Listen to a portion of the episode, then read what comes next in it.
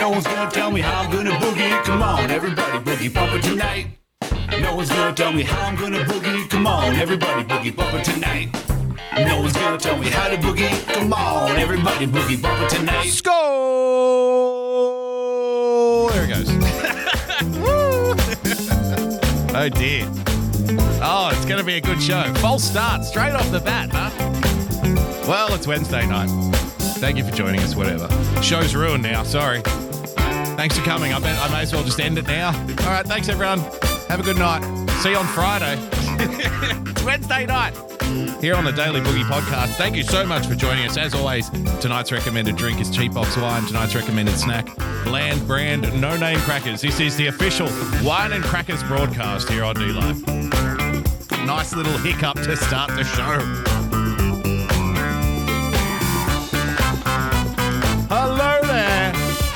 Thank you for joining us, ladies and gentlemen, boys and girls. People are asking for refunds. Oh my God. I haven't even started yet. Come on now. it's an absolute pleasure to be with you once again. It is Wednesday night here on the Daily Books. Uh, thank you for joining us at this later time. I know it's just fucking life, man. Life is uh, life is life. so uh, I'm doing my best to like stay stay in the groove, stay at a normal time. But at the moment, things are a little bit chaotic. So I'm just doing my best here to get on when I can. But I appreciate your patience. Thank you so much for joining us at this later than usual time. If you'd like to become a full-time supporter of the show, please, by all means, head to patreon.com slash boogiebumper. Become a subscriber by hitting the subscribe button on your preferred podcast player. And of course, if you would like to complain about my inconsistency at start times, then you can do so by following me on Twitter at Boogie Bumper. Jim N-word in the chat. This better be good. This better. I just imagine that in an old guy voice. This better be good. I'm missing Tucker for this. I'm missing the. I'm missing my stories for this shit. Better be good. Better be worth it, young man. I can't make that kind of a promise. I'm afraid. But we'll do our best to do something for you. How about that? Uh, we've got a lot of things to cover. I'm definitely tonight going to get to this trend that I've been noticing. Holy cow! And my pop ups aren't showing up on my end, so when people donate a diamond, I have to go back and look. Uh, UK Neil, thank you for the diamond. Love the old school intro. Thank you so much. Winning TV, ladies and gentlemen, with the diamond. Hurrah. Uh, need a refund, Honourable Mr. Bumperson. There will be no refunds.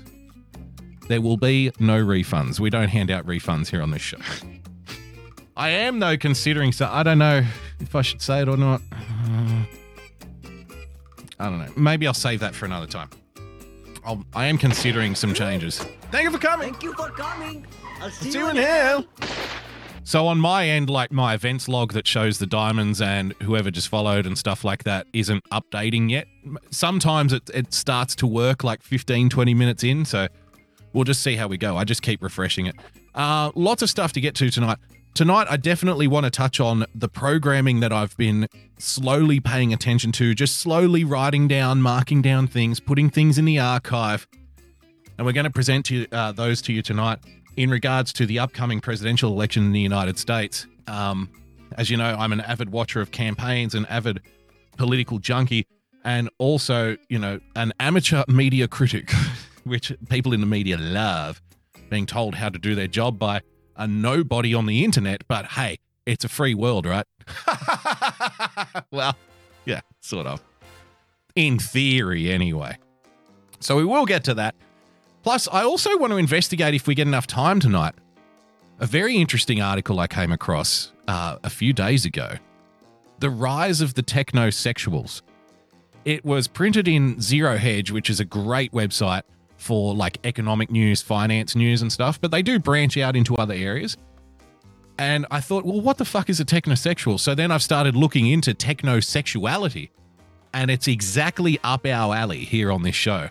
So we're going we're going to investigate the world of the technosexual, the mind of the technosexual, ladies and gentlemen, if we get enough time, amongst the other things that we're doing here. But before we get to any of that, if you'd like to leave a tip during tonight's proceedings, a techno what's it? Frozen Asian in the chat. Don't worry, you're going to love it, my man. You are absolutely going to love the techno sexual world. I was looking around for this techno sexual stuff and I found a video which I didn't watch because, you know, I like to give you genuine reaction here on this show. So I found a TED talk And I assume the TED Talk is, you know, the promotion of techno sexuality. So I'm like, okay, that's going to the show. I didn't watch a second of it. so we're going to learn about technosexuality together. The only way that uh, millennials learn about stuff, and that's by TED Talks. So thank you so much. Digitize me, daddy. I can't wait. So I'm looking forward to that. But before we get to any of that, ladies and gentlemen, boys and girls, we need to cover off some bases. We need to do a little bit of catch up. So it's time on the show to cover our bases. Ladies and gentlemen, thank you for joining us. This first item was sent through by Fascist Hippie, fellow Aussie bro. It's another week in Victoria. That means there's another protest against coronavirus lockdowns, stage four coronavirus lockdowns in Melbourne. Yes, exactly like the cancer. And we've got ourselves another dangerous conspiracy theorist being lambasted by the local press. So let's have a little look see. Thank you for joining us on this Wednesday night edition of the Daily Boogie. Conspiracy theorist Tony Pecora was arrested last Good, night. good, good. Good. I'm g- I'm glad people are getting arrested for being conspiracy theorists now. Now, what was this guy's crime, you ask? Well, I'm glad you asked. Good question. Obviously, uh, this man is a dangerous person. Anybody who thinks the wrong thing about something probably should be arrested instantly. Uh, in fact, if we could just start some kind of government website where you know everybody has their own page on the website. This this is what I view for the future. This is how I think we're going to progress as a society. I think everybody should have their own personal website logged with the in a government archive somewhere, and you should be required to use it like a diary. So every single citizen should have to log on to their government page, eh, you know, once a week, once a day, even. Fuck it, once an hour. We'll do it once per hour. You should log on to your government page and just tell the government what you're thinking. tell them what you think about policies and about life in general. Tell them your world views. And then that way we can nip these conspiracy theorists in the bud because I don't know about you, but I find it terribly inconveniencing that we have to wait for these dangerous, dangerous, dangerous thought criminals to post things on Facebook before we arrest them. You know what I mean? Because once it's on Facebook, it's already out there. The damage is done. So we need to get them before they post things to Facebook. So, how about they post things in private to the government? We'll make it mandatory reporting to the government once an hour. Tell us what you think. Tell us your opinions. Tell us your views. And then that way we can come around and scoop you up because we're keeping people safe. So, another another conspiracy theorist locked up. Thank God. Thank you. Thank you for keeping me safe, Mr. Government. Conspiracy theorist Tony Pecora was Yep. arrested last night Uh-huh. for allegedly planning an He's a he's a Chad-looking conspiracy theorist. Look at that. he look he looks like he's out of an early 1990s skateboarding video, doesn't he? he's got the mustard leather jacket with the double zipper. Uh, he's got the you know snowboarding sunglasses. I mean, look at that fucking hair. It's immaculate. He's a 1990s skate park Chad. This guy. So I'm already a fan. I haven't even heard him speak yet. last night for allegedly planning an anti-lockdown protest in Melbourne. uh. Police are sickened by the prospect that He was he was arrested for planning a protest, ladies and gentlemen. Oh yeah. Yep. Because protests are now illegal in this country. I don't know if you're aware of that or not. At least in the state of Victoria. Protests are illegal. Uh, excuse me. Mr. Government, what do you have to say about people's right to protest? Well, I think everybody has a right to protest as long as that protest is approved by the authorities. Okay, good. Uh, can I please get approval to protest the lockdown laws? No, I'm sorry, that would be illegal. 2020, ladies and gentlemen, is off its tits. Last weekend's anti-lockdown demonstrators Uh-huh. are planning more. Oh, really? To be honest, I I, I would have thought the anti lockdown demonstrators would have had enough bad medicine, don't you? Kitty B in the chat. He looks like Val Kilmer. well, hopefully the saint will save us. Can Val save us? Sa- Val, please. Haven't you know? If you're an anti-lockdown protester, haven't you had enough beatings by now? You know, you've got this wacky, ridiculous idea that you have some kind of freedom to protest. I mean, you're essentially a genocidal maniac. You're lucky that we even let you walk around at all. But I thought a, a few good baton strikes to the face would learn these, you know, peasants some respect, don't you think? I thought uh, being tackled to the ground, dragged out by the legs, uh, hit with a baton, pepper sprayed, bowled over by a riot police shield would have been enough learnings for people to realize that they no longer have freedom. But unfortunately, seems this freedom drug is a little addictive.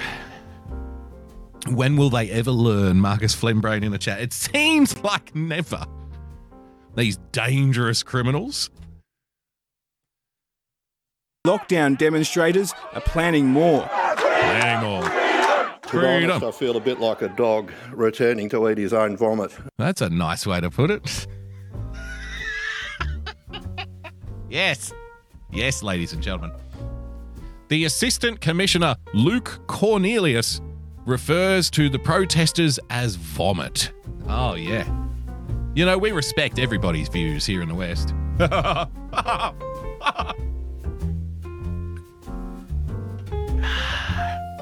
here in the Free West, we believe everyone has a right to protest.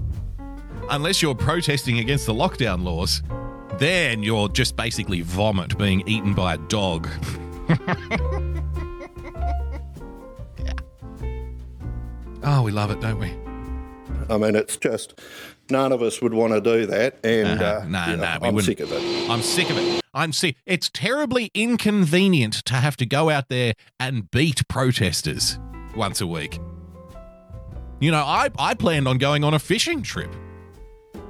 But unfortunately, these idiotic protesters are out there thinking they have some kind of freedom. You know, I had to cancel my appointment at the gym. My wife cooks a lovely lamb roast, and I'm going to have to forego that pleasure just to baton strike little old ladies at growers markets. Nobody wants to have to do that. Why can't you just do what you're told? Why can't you just follow the rules? Police have since received some backup. A Good point in the chat from Major Tom. And follow Major Tom, who's running for president, by the way. Major Tom 2020, ladies and gentlemen. See, this is the kind of leadership that the West needs right now in these dark and dangerous times. Major Tom, hear, hear, hear him out. I have an idea. Let's put all these conspiracy theorists together, like in some kind of concentrated area, like a camp. It makes sense to me. And then maybe while they're in this concentrated area, which may be some kind of camp, Tom, uh, if I may suggest this, maybe we could then educate them to, you know, go along with the reality of the world. Maybe then we could educate them to become functioning members of society who don't question authority. Maybe we could call it some kind, maybe a re education camp, perhaps, because everybody's in favor of education, are they not? You know, this is a perfect opportunity. Now that we've got all these people here in the one place, uh, we could educate them, make sure that they don't go around breaking the rules like they are used to. ADF troops arrived in Melbourne from Oh. Queensland this morning. Oh, look at this. I nearly missed that. Hang on a minute. I do that, and uh, yeah, I'm sick of it. I'm sick of it. Police have since received some backup. Really? ADF troops arrived in Melbourne from Queensland this morning as news of lower case numbers sparks more optimism. Yes. The military, more military flying in from another state now. So the Australian Defence Force is now on the ground. More because they already have the military patrolling Melbourne. We had to bring more people in. But don't worry, there's less case numbers of coronavirus. You should be happy. Yep. You should be happy. Look at the troops rolling in, socially distancing on the tarmac, which is good, which is very important. As as you know, in some kind of war situation, what we most uh, respect is our troops listening to health guidelines. So when the troops land in a city to police their own citizens with their army camos on and their military orders and their military powers, Uh, we definitely don't want them standing too close together and not wearing face masks. That's the important stuff here. I think that people are doing an amazing job, and I'm very grateful to congratulations, Victoria. You're doing an amazing job. each of them for, for staying the course. Staying Today, the course. Daniel Andrews once again Staying the course, aka following the ridiculous draconian rules under threat of being thrown in prison. again defended Melbourne's 8 o'clock curfew and addressed su- Exactly, Major Tom. I love the wording. We bought in we brought in the troops because of the optimism. because everybody knows when the troops hit the streets, it means good times ahead. you know what nobody ever said ever? Oh, thank God the military arrived. that must mean everything's going well. Thank God the troops are here. That must mean that everything is going super. We're so optimistic now. Thank you, Mr. Government. suggestions it's a breach of human rights. Listen, listen to this. He scoffed the, the Premier of Victoria when asked about human rights. Like, is this a breach of human rights? Basically, putting the whole state under house arrest and arresting people who have committed no crime. Don't you think that that's kind of some kind of human rights violation? Have a listen to his response. Defended Melbourne's 8 o'clock curfew and addressed suggestions it's a breach of human rights. This is not about human rights. Oh. It's about human life.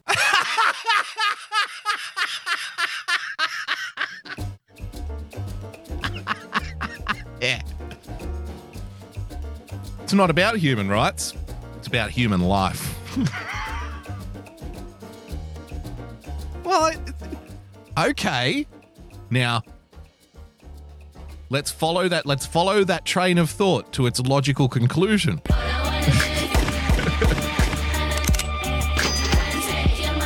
Thank you for the diamond. I got to reload my diamond feed. Silly D Live, come on, get with the program. Iceman double four double three with a diamond. Just obey the rules. I mean the law. I mean neither. It's not. It's guidelines, Rusty. We're following off. We're following the health guidelines here. Okay, they're not rules. They're not laws. They're guidelines. It's optional in theory. of course, if you optionally choose not to follow the guidelines, the military will escort you to prison. so it's not about human rights. It's about human life. So let's continue on this train of thought here. If it's not about human rights, it's about human life. So we're preserving life uh, at the expense of human rights. Great, good job. Thank you. This is what I needed to hear. So again, my idea, because Tom has, you know, Tom's running for president. That's fine.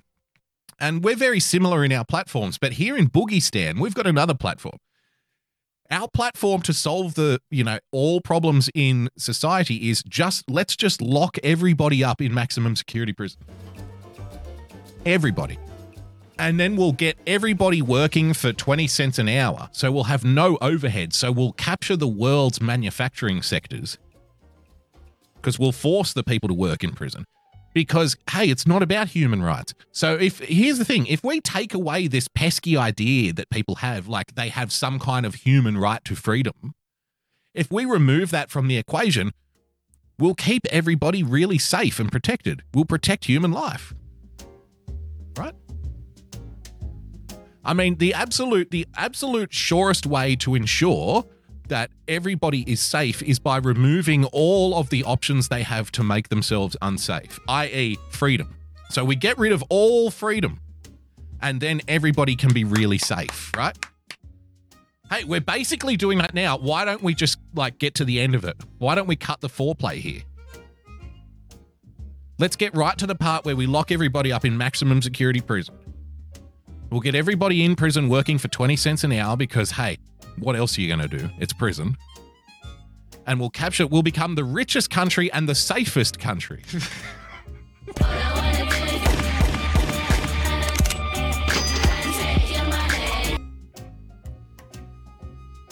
Major Tom with the diamond. Thank you for joining us, Major Tom. Just Terry, Sh- what Terry Sh- Schiavo, everyone alive forever. I don't know who Terri Schiavo is. I- I'm exposing my ignorance here on this. Uh, apologies. I assume that he's a great man who wants to lock everybody in prison. How about that? So, I mean, let's keep the world safe. It's not about human rights, it's about human life. Data released by the state government Data. shows the curfew has led to a sustained drop in road use, particularly Oh. between 7 at night and midnight. Evening travel is 74% lower than what it would have been. Because you're locking everyone up in their home. Oh my God. Terri Schiavo was a woman who was kept on life support while being a vegetable. Ah, okay, there you go. how about this? How about this? Uh, we've we've you know we've put in place a curfew between the hours of 8 p.m. and 5 a.m. And in the media reporting, there's been there's been a 75% drop in road traffic between midnight and 5 a.m. I, I wonder why. Wow. exactly. Foggy in the chat. Because the M6 is a total virus spreading cunt at 80 kilometers an hour. People alone in their own cars are spreading the virus on the freeway. so, again, once we lock everybody up in maximum security prison, there'll be no need for freeways.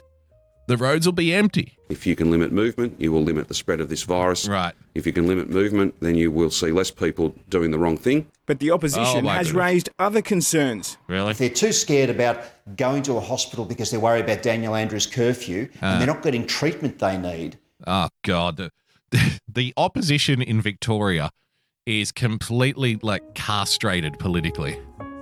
They, this is the best you can fucking come up with, so. So this is like the this would be this would be the premier in Victoria if Daniel Andrews lost the election. Okay, this guy here, O'Brien, in a situation where millions of people are soon to be unemployed economies are crashing through the floor. People are being arrested for what they post on Facebook, and the fucking military is patrolling the streets. The best he can come up with, the best argument he can come up with is people are afraid to go to hospital. Jesus Christ. See, this this is why the Conservative Party got eviscerated in the last election in Victoria eviscerated because this is the alternative.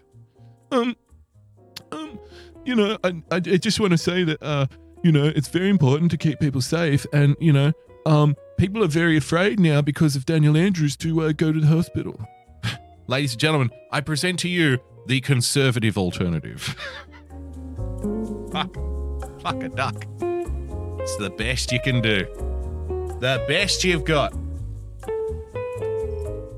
I wouldn't vote for him either, frankly.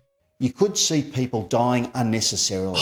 Government data shows that emergency admissions are down. So are admissions for heart attacks, strokes, and cancer screenings. The government has reiterated people can go out to get medical help. This is you can go out to get medical help, but you cannot protest the laws that keep you from going out. It's very concerning uh, because uh, deferred care can uh, lead to worse health outcomes. Really? Daniel Andrews' roadmap out of lockdown gives the promise of a COVID normal Christmas, but Really? Christmas here at Bourke Street Mall will look very different. Uh-huh. Today, Myer announced its Christmas windows would not be going ahead. And the Premier also said the chance of large gatherings at New Year's Eve fireworks is very unlikely.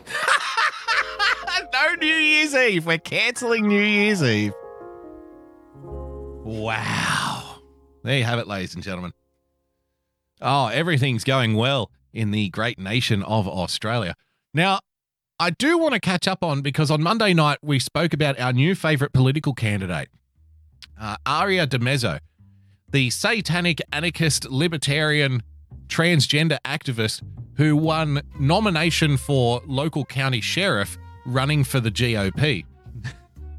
and Jim Enward has been hot on the case here and found a couple of videos of our new favorite candidate who we're now just going to refer to her as the sheriff, okay? Sheriff DiMezzo. She's our sheriff. He's found a couple of videos of the sheriff speaking with the infamous Chris Cantwell, ladies and gentlemen. Now, I'm not a I'm not a fan of Chris Cantwell, and I'm not not a fan of Chris Cantwell. I've never really watched him or listened to him. I know who he is, but that's about as far as it goes. And as best I can ascertain, Chris Cantwell is somebody, if you like him, you'll say that he's like a truth teller and stuff. And if you hate him, you'll say he's a dangerous ethno nationalist. So uh, it's up to you where you fall on that spectrum. I don't know because I don't really listen to the guy. It's not not something I listen to. So I don't know. Um, he was one of the big swinging dicks at the Charlottesville rally. Uh, I believe he got charged with a felony for pepper spraying somebody, and which again is kind of like you know two tier justice system, whatever. And then he made a video crying about how he was being railroaded by the legal system. So there's a whole lot of law for uh, around Chris Cantwell that you can investigate on your own. Because frankly, I don't have the time and or nor the interest. but he's a, he's somebody who you know he's a he's a bit of a firebrand uh, podcaster. I think is fair to say. Now, I don't. I'm not easily offended, so you know his particular views on politics probably wouldn't offend me. I don't really get offended by that kind of thing. It may offend you. I'm not sure, but again, that's your decide. But Chris Cantwell uh, went on the sheriff's podcast a while ago. Uh, I think this is last year. He went on Aria DiMezzo's podcast. Now, this is going to be a fine example of what we can expect from Aria DiMezzo's campaign here when uh, she runs against the Democrat, because this is a debate setting, right? So I'm very much looking forward to this. Chris Cantwell, who's been dubbed the crying Nazi, versus the sheriff, Aria DiMezzo, the Satanist, anarchist, nihilist, transgender activist who is running for the GOP for local county sheriff. So let's have a look how this plays out. This should be good. My point for me. You're, okay? You are making the An claim that it exists. is a collection of molecules. No, it's a fucking egg. Okay, You and are ma- everybody knows what an egg is. Prove Stop- to me. You're not deconstructing. No, no, no. I'm not going to prove.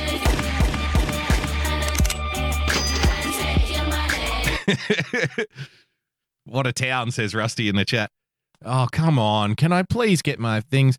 Ben K. Veritas with the diamond. Well, how could people ignore a big swinging dick? Good point. Thank you for the uh, the diamond, Ben. Prove to you that eggs exist. Because you can't. Okay. Do no, it. I'm not going to prove Do to you that eggs exist. Prove to me that Prove to me that eggs is eggs, eggs exist. Prove to me that eggs exist. Prove to me that eggs exist. any fucking thing exists. You see, that's that's what it comes down to, right? That's why you can just change your fucking gender all willy nilly because you're like, prove It is because gender exists. is an The artificial entire human fucking construct. asshole world is in my lunatic brain, and I can reorganize it as I see Oh, fit. Chris, come on now. That's no way to talk to the sheriff, Chris. You've got to respect the sheriff. Now, I think what's really happening here, though, when he when Chris is like, "I'm not going to fucking prove to you that eggs is, uh, eggs exist." Why am I having so much trouble saying that eggs exist? like when Chris is like, "I'm not going to prove to you that fucking eggs exist," you can hear the producer of Aria DiMezzo's show, who's in the room. You can hear them start laughing. See, I wonder if if you're going to be a transgender anarchist, nihilist, activist, um, and also a libertarian, I imagine that there's a large portion of your being, there's a large portion of your chi which is dedicated to IRL trolling people. You know what I mean? Just being a smartass, just annoying people. Because the sheriff, Aria DiMezzo, doesn't strike me as the kind of person that you're used to seeing with those kinds of beliefs, right? Because what we've been conditioned to believe is that anybody who like fits, you know, into those various categories is somebody who can't handle criticism, who doesn't like who needs a safe space, who's easily triggered, right? Who thinks that everything is abusive and offensive. But I don't think that's the case with DiMezzo. DiMezzo strikes me as a pretty laid back. Like I don't give a fuck, you know what I mean? I mean, she's got Chris Cantwell on her show, his show, whatever you want to say. They've got Chris Cantwell on their show. And Chris Cantwell's now saying, this is the way it works in your lunatic fucking brain that you can just create whatever you want, right? So, but you can hear the producer laughing in the background, which I think is, I think that's important. You can just change your. Look at the Chiron down the bottom. It says she male versus Nazi. Call in now. I wish I had have known about this show at the time. I would have loved to have called in. I'm turning into a fan of Aria DiMezzo. I don't even care about the other stuff. This is fantastic. Fucking gender all willy nilly because you're like, prove to It me is that because gender exists. is an The artificial entire human fucking construct. asshole world is in my lunatic brain, and I could reorganize it as I see fit whenever I want. Right? That's that's the way you view the That world. That is exactly the way I view the world. That's why I have the word nihilism tattooed right here. right. Now, prove me And so- wrong. Prove me wrong. Prove to me that anything exists, Chris. Prove to me that an egg exists.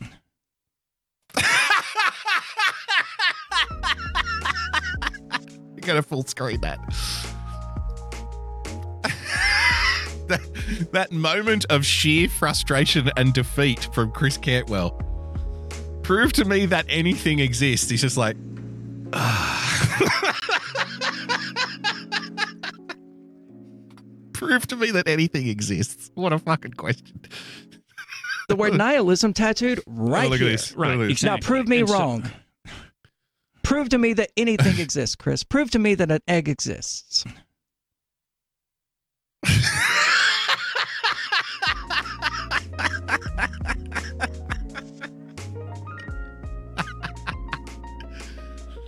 Prove to me that anything exists. anything. what a what a cheeky bastard. What a cheeky piece of shit. and Chris is just stares at him. Static void. That single statement just converted me to Satanism. Prove to me that anything exists.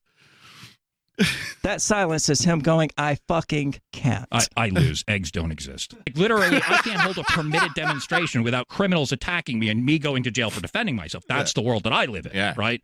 And That's the world that I live in. so, you know, we're, we're going to have this thing here today. That's one interpretation of events.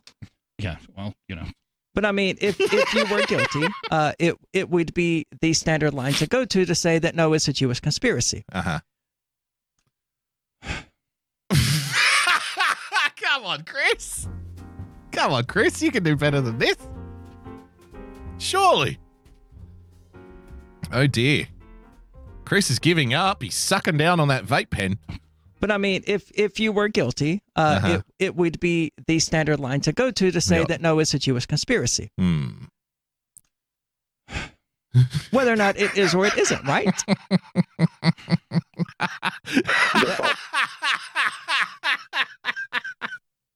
DiMezzo's like, is he speaking or are we going to get somewhere with this interview? What's what's happening? Is Chris breaking? Is he malfunctioning? that would be yes, Aria. You are correct. okay. Now this is the point in the show where a caller, somebody calls into the show, and it must. I think it's a regular of uh, Aria DiMezzo's Discord. She says so, but it's a name that I've seen floating around before. Somebody called Turd Ferguson. Now I've seen a Turd Ferguson in the chat rooms of various different shows and stuff, and I do wonder: is it the same Turd Ferguson? I'd love to think that it is the same Turd Ferguson that we've seen around here. You know, some of you would have seen Turd Ferguson in a chat of various shows. So I wonder if it's the same guy. I'm not sure, but let's have a look. Turd Ferguson calls in to talk to Chris Cantwell on the Satanist Anarchist Nihilist podcast. Well, we got Turd Ferguson on Discord, who is a regular listener to the LRN.FM feed. Turd, uh, what do you think and why do you think it? Uh, well, it was actually pretty interesting uh, listening to Cuxt for Cuntwell dumb me down for the past uh, 48 minutes. Cuxter for Cuntwell. it's so dumb.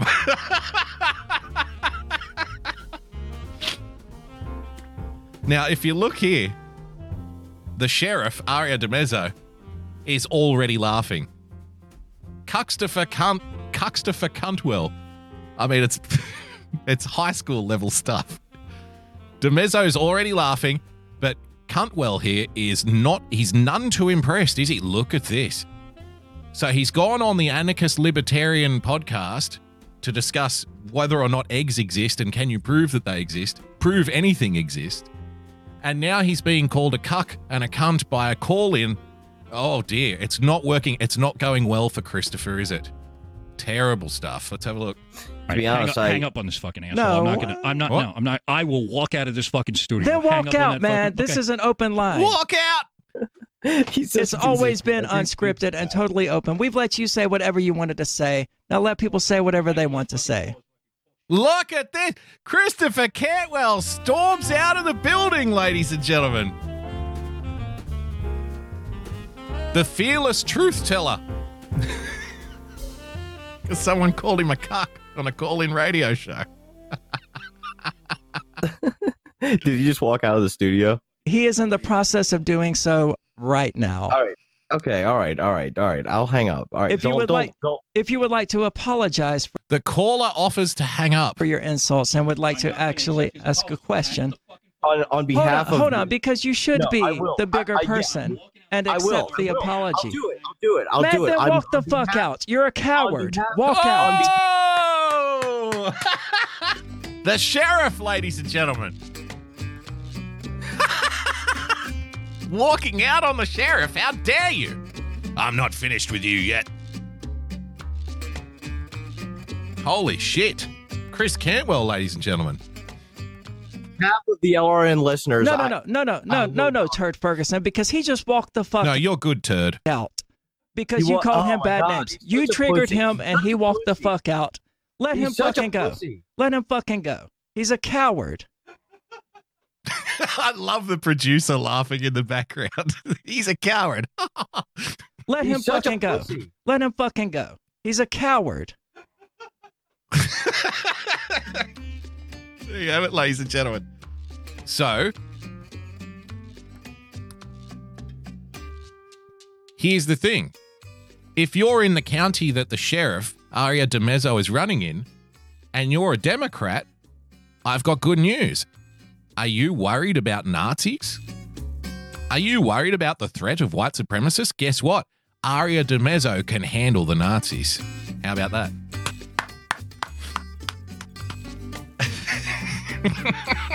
there, there. Anarchist, nihilist, trans activist one, Nazi zero. How about that? But science, fuck science, Amberlina. Can you prove, Amberlina, Amberlina in the chat says, but science. Amberlina, can you prove that science exists? prove anything exists. you can't, see? You can't. I win. You're silent because you can't prove that science exists. Therefore, I win. There you have it, ladies and gentlemen. All right. One more thing before we go to the break here. Now, this was sent through by Kitty B. We have to we have to investigate this because this is bringing together two of my most loved things in the world. Well, somebody donated diamonds. So I'm going to have to reload my little thing here, relay, and I'm going to pretend like everything is normal. The sheriff has some balls. Uh, wait, I think the sheriff still has balls. Ben K. Veritas with diamond. Thank you so much. I think the sheriff has balls, but uh, like I said, the main thing is the sheriff just handled a Nazi like it was no thing, and we don't know if eggs exist or not. So it's fantastic. With a little help from turds, Ferguson, Henry St. George Tucker Bumper. So this combines two of our great loves on this show. Number one, the voice of a generation, the voice of a political generation, Cardi B, ladies and gentlemen, but also something that we've been very strongly behind here in the great nation of Boogiestan, and that is eliminating antisocial cart behavior. Somebody has brought these two things together in a, a beautiful orgiastic pro cart, uh, pro anti cart criminality conquest of the soul.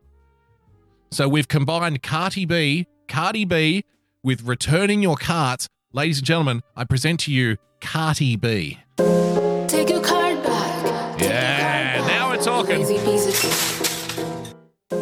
Take your card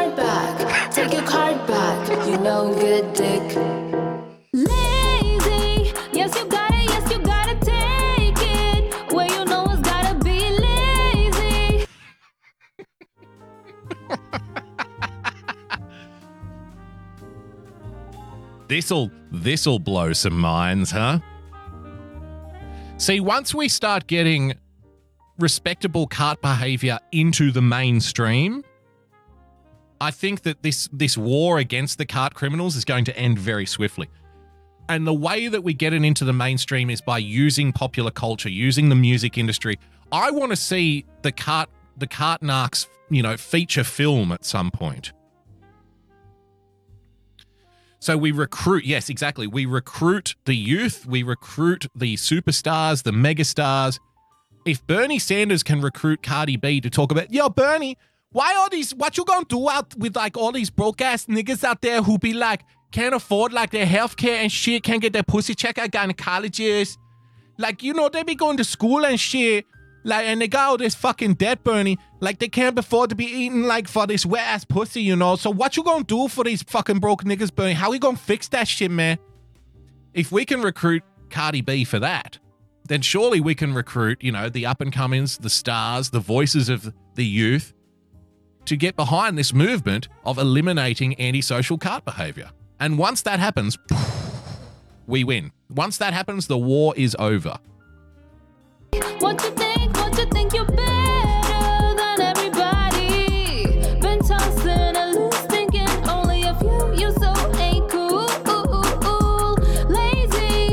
And in case you were wondering, the answer is yes, and all of them.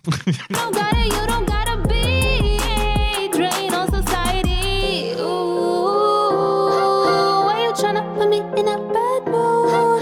Cause you acting like a selfish fool. Take your card back. Take your card back. Take your card back.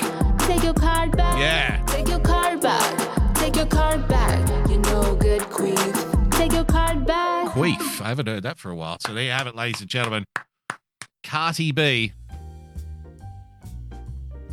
With the message that is going to change the world. Take your cart back, you lazy queef. Yeah, that could be Boogiestan's new fight song. That's a good point. In fact, let's let the girls take us out to the break, shall we? So I'm going to take a quick five minutes. We'll be back uh, with the second half of the program here on the Daily Boogie podcast on a Wednesday night, ladies and gentlemen. Remember the words of Carti B take your cart back. Take your card back. Take your card back. You lazy piece of shit.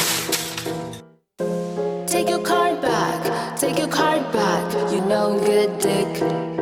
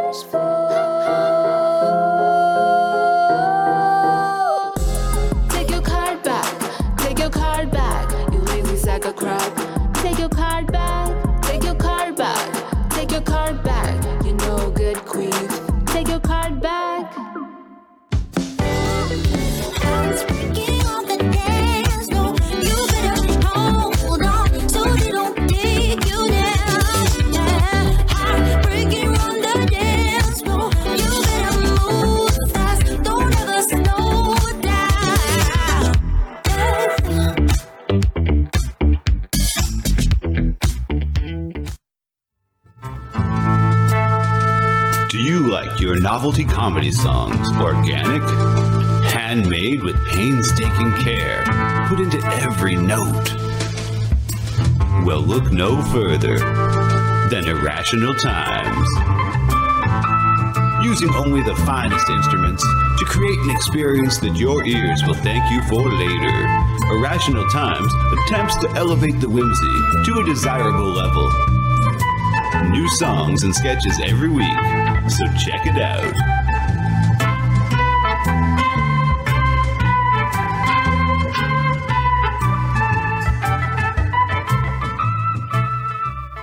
Idiot boogie bumper. Idiot boogie bumper. Idiot boogie bumper. Idiot boogie bumper.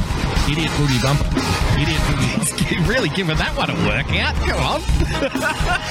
DLive.tv slash JJ Stoner. And we love JJ here on the show.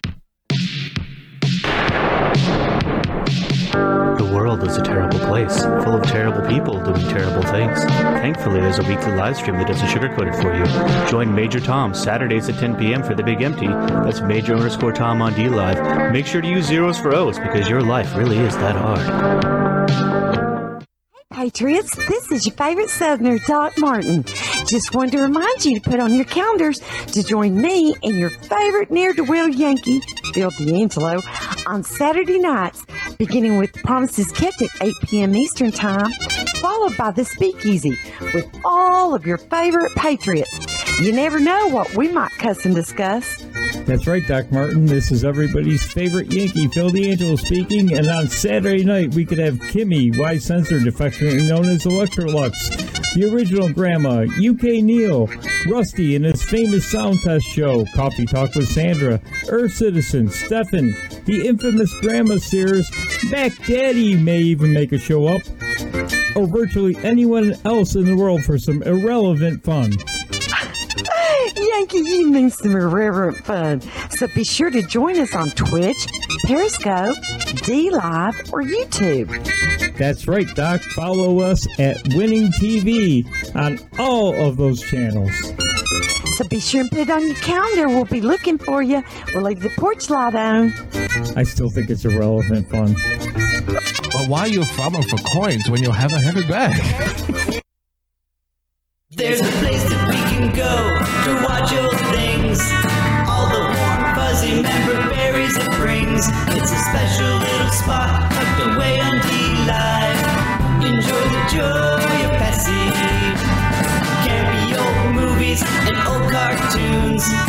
We hope to see you over there very soon. It's our special little spot tucked away on D-Live.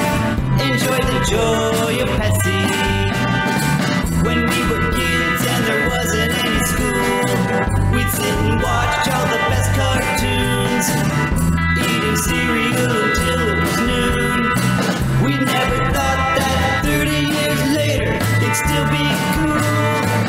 Saturday night and cheesy movies, the ones that used to show us boobies. It's our special little spot tucked away on the line. Enjoy the joy of Pessy. Enjoy the joy of Pessy. Enjoy the joy of Pessy.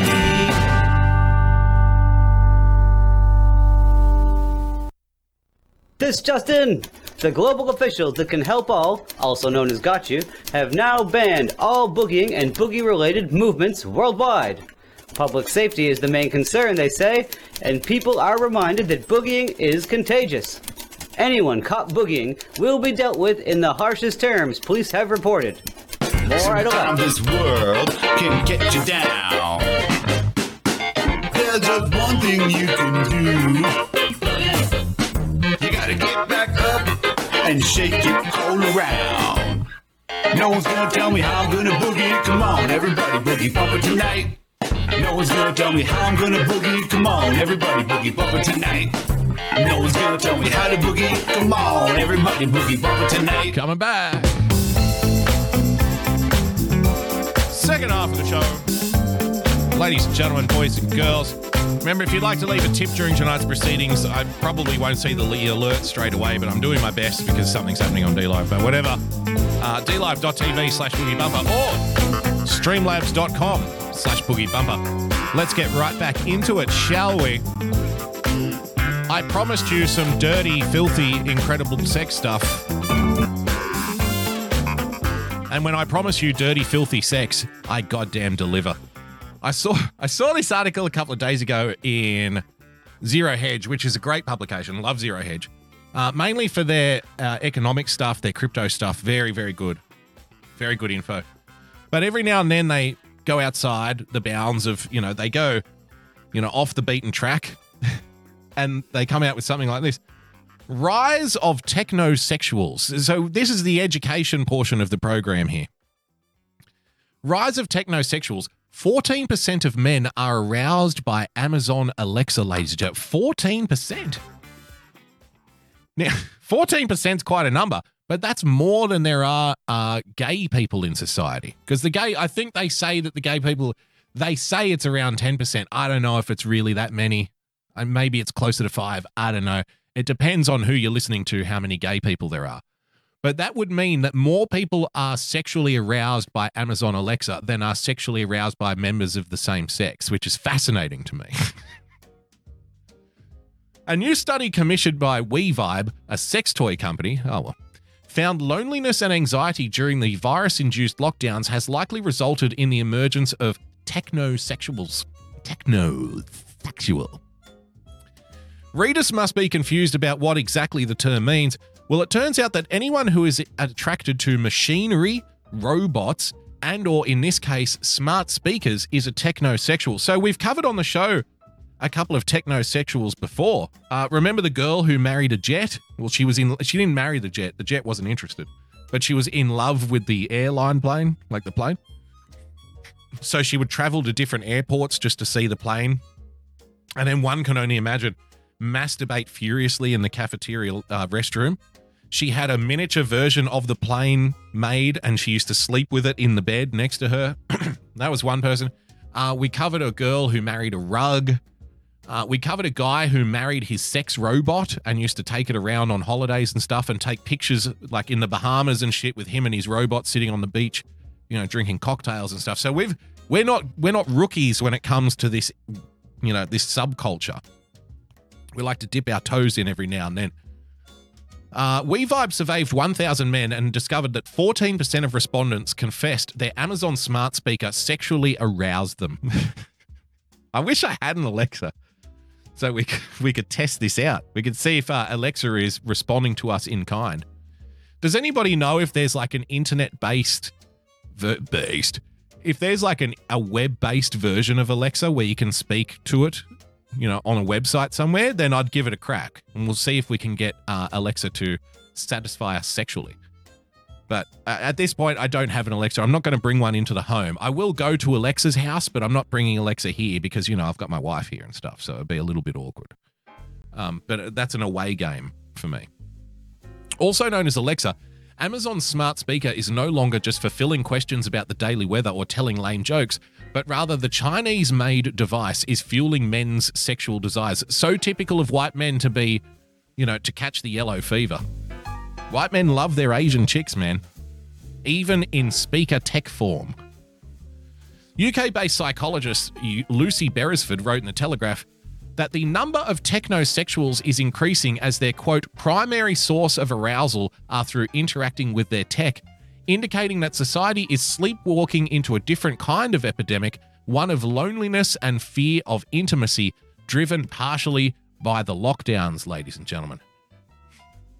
Beresford said they're technosexuals' favorite gadgets, whether it's the ping of a message swiping right or the seductive, authoritative tones of a cloud based voice service. I can see that. I can see very soon that I'm going to be regarded as some kind of dinosaur freak, where I still, you know, I still jerk off to like, you know, the big titted 30 year old blonde. I must be the only one left on earth. I must be the only one left who just gets off to regular women. now, now, if you're not interested in like a a jet plane or a speaker or something abstract, well, hey, you're just you're just an old dinosaur, you old fuddy duddy. anime porn, whatever fucking people are into now. Strange times. Their tech fulfills them by mobilizing the reward system in the brain and releasing dopamine, the happiness hormone. Beresford said, In all my years of practicing, technosexuals are perhaps the most troubling cohort of mental health sufferers. Uh, Wait, wait, they're calling them mental health sufferers? Wow, that's a that's a little bit bigoted, isn't it, bro? I mean, stop kink shaming me, bro. So wait, hang on a minute. Just in case you're clear, uh, just so you're clear, people who are sexually aroused by Alexa, we refer to them as having a mental illness. People who want to cut their own penis off, we refer to them as liberated. How about that?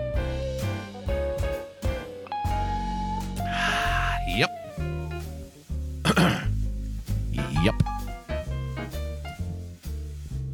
You're in love with your Alexa? Wow, what a freak. You want to cut your own penis off? Congratulations. I'm so proud of you. wow. okay, okay, whatever. Whatever. She continued, uh, if we're not careful, mindful even, tech has the power to tempt all of us to invest too much time in a virtual life at the expense of our real one. So, based on this, I thought I need to do a little bit of digging to discover more about the technosexuals, and I came across, of course, the source that everybody my age goes to when they want to learn about something and not question any of the sources and just be told what to think. You go to a TED workshop, ladies and gentlemen. So we can we can all sit down and listen to what a technosexual is and why it's great, and we can all walk out of there thinking that we're so much smarter than everybody else. So I haven't watched this. I don't know. It might be terrible. I'm not sure. So let's have a look at uh, technosexuality as brought to us by the good people at TED, ladies and gentlemen. Let's have a little look here. When I was little, I wanted to be an archaeologist. And this is me, age three, about to. Hurry up and get to the sex stuff. I've been listening for three seconds. You haven't even mentioned a penis yet. When I was little, I wanted to be an archaeologist. Yeah, yeah, yeah, yeah, that's great. How do I have sex with my toaster? Like, if I have sex with my toaster and like a nut in there, am I going to be like electrocuted or something? Is that going to happen? What about a coffee machine? You know, because I kind of like the brown. So you know, if I could put my penis in like the brown pile of coffee, like that m- m- might like do it for me. You know, especially not when it's hot though, not when it's boiling. I mean, I'm not like a fucking freak or anything. I'll wait for it to cool down a little bit first. I just like it a little bit warm. so how do I have sex with my coffee machine? Can we get to that, please? I don't care what you used to want to be when you were a kid. Unless you grew up to be a coffee machine, I'm not interested in you. embark on my first excavation. Um, and I became an archaeologist. But, and please excuse the pun, there'll be plenty of those in my talk, I didn't think there was any future in it. And that was that was the punchline, right? That was the joke, right? Excellent. Moving on. And so, uh, to avoid my career being in ruins, I decided to specialize. And so, Ah, the career being in ruins. I love these TED Talks. So good. I went back to university mm-hmm. Yeah. and I did a master's degree and then a PhD in computer science. Great. Now, archaeology is the study of It's like such such a woman thing to do. We're we're supposed to be talking about technosexuality and having sex with machines. We're not here for your whole life story. Just get to the important part, darling. human activity through the objects and the architecture of the past. Whereas computer science is the creation of new technologies. It's about the present and it's about the future. So you don't think they'd have a lot in common. It's like, honey, did you pick up milk at the shop? Well, you're not going to believe it. I went to the shop and then I couldn't find a place to park. And then I found a place to park, but it was like 10 minutes away. And then when I was walking to the shop, I ran into Sally. Do you remember Sally? Well, Sally's kids are going to school. You know that school down on the corner? Well, one of their teachers is a real piece of shit. And this teacher was trying to give little Timmy homework. Now, Timmy's like five years old. Uh, uh, yeah, did you get milk? Oh, yeah, it's in the fridge. Thank you. But actually, what interests me is the intersection of these things, the changes that we see through time when new technologies are introduced to our societies. Uh huh. Get to the sex part. For the past 10 years, I've been working in human computer interaction and Uh-huh. artificial intelligence Now at we're talking. Goldsmiths University of Now London. Now we're talking goldsmiths. Lately, I've been working on sex Lately, I've been watching you, watching everything you do. robots. My parents are Sex so robots. proud of me. um, so it's quite niche. And when I say sex robots, it's really a shorthand for all kinds of technology that relates to intimacy. So it covers topics like psychology, philosophy, Philosophy. Aristotle never saw this coming. See, I can do puns too, bitch. I'm sorry. I'm sorry. That's too easy. interactivity, attachment, our hopes, our fears, and love. It's about forming intimate relationships with machines Yes, and yes. with artificial intelligence. Okay. Yep. Sex. Just put sex on the screen. Everyone's like, mm, I'm listening. Like sex and artificial intelligence might sound like a strange mix, but they have some things in common. Like, Sex is central to being human. Is it? It's how we all got here. It's a fundamental motivation of humans to pass on their DNA. Hmm. This maps really nicely to traditional ideas about artificial intelligence, Really? where people were Wait, traditional ideas about artificial intelligence? Okay. trying to program machines that had goal oriented behavior. Right. But there's another side to it too. Yep. There's a branch of cognitive science that looks at embodiment, how we use our physical bodies to explore the world and make sense of it. hmm Well, you don't get much more embodied than sex. Now, for the purposes this is just fucking dragging on, man. This was a mistake. I, I'm, do, I'm being very patient here. I'm waiting for the education part. my research, There's a lot of salon gossip happening at the moment. I'm defining sex as any type Phobic cruiser chat. AI is trad as fuck. of enacted sexual behavior. So it's sexual activity that releases the chemicals that make us feel good the oxytocin, serotonin, the endorphins. It's about pleasure. Mm-hmm. It doesn't necessarily involve penetration. It doesn't necessarily mean reaching orgasm. It's not heteronormative. Heteronormative, yes. Yes, okay. Now we've got our first indication of where this is going. Anybody who uses the term heteronormative, you know that they're coming from a specific place with their ideas, right? So this is good. And it's not just That's what that's what I was waiting for. Some kind of indication of what kind of talk this is going to be. Now I'm starting to get excited. Wait, wait, did she just say hetero? Hopefully cisgender makes a reference as well, penis meet vagina. Okay. So anything goes. or any other hole. Now, the robot in sex robots. Robots are embodied. They have a physical place in the world. Okay, I'm gonna and skip some ahead of them here. have artificial intelligence. Hello. Porn as content. And I think sex robots fits under that. Okay. The first sex robots, ladies and gentlemen. There they you might are. recognize some of these ships. the first sex robots. Nice bone, bro. Now, we know that phallic objects that look a lot Now, see, this see, this is the thing. This is a TED talk. Apparently, they're all very intelligent people, right? These are the most intelligent people, the people giving the talks, the people going to the talks. They're curious, they want to learn, they're mature. When they flash up the image of the penis shaped bones and sticks on the screen, have a listen very carefully to the giggles in the audience. Did you hear that? Let me play it again. They can't help themselves. We are all children when we see a penis. You might recognize some of these shapes. I don't care how smart you are. I don't care how many degrees you have. I don't care what level of education you rose to. When somebody puts something that looks like a penis on the screen, you will giggle like a little kid. Now, we know that phallic That's science, baby. Like objects that look a lot like sex toys were being created 30,000 years ago. 30,000. These are actually only from 12,000 years ago. Um, now, they may not have had a sexual purpose, and academics and archaeologists will argue a lot about this, but I'm saying don't overlook the obvious here, okay? Um, academia tends to be a bit squeamish when it comes to talking about sex. Oh, please. Come on. Rubbish.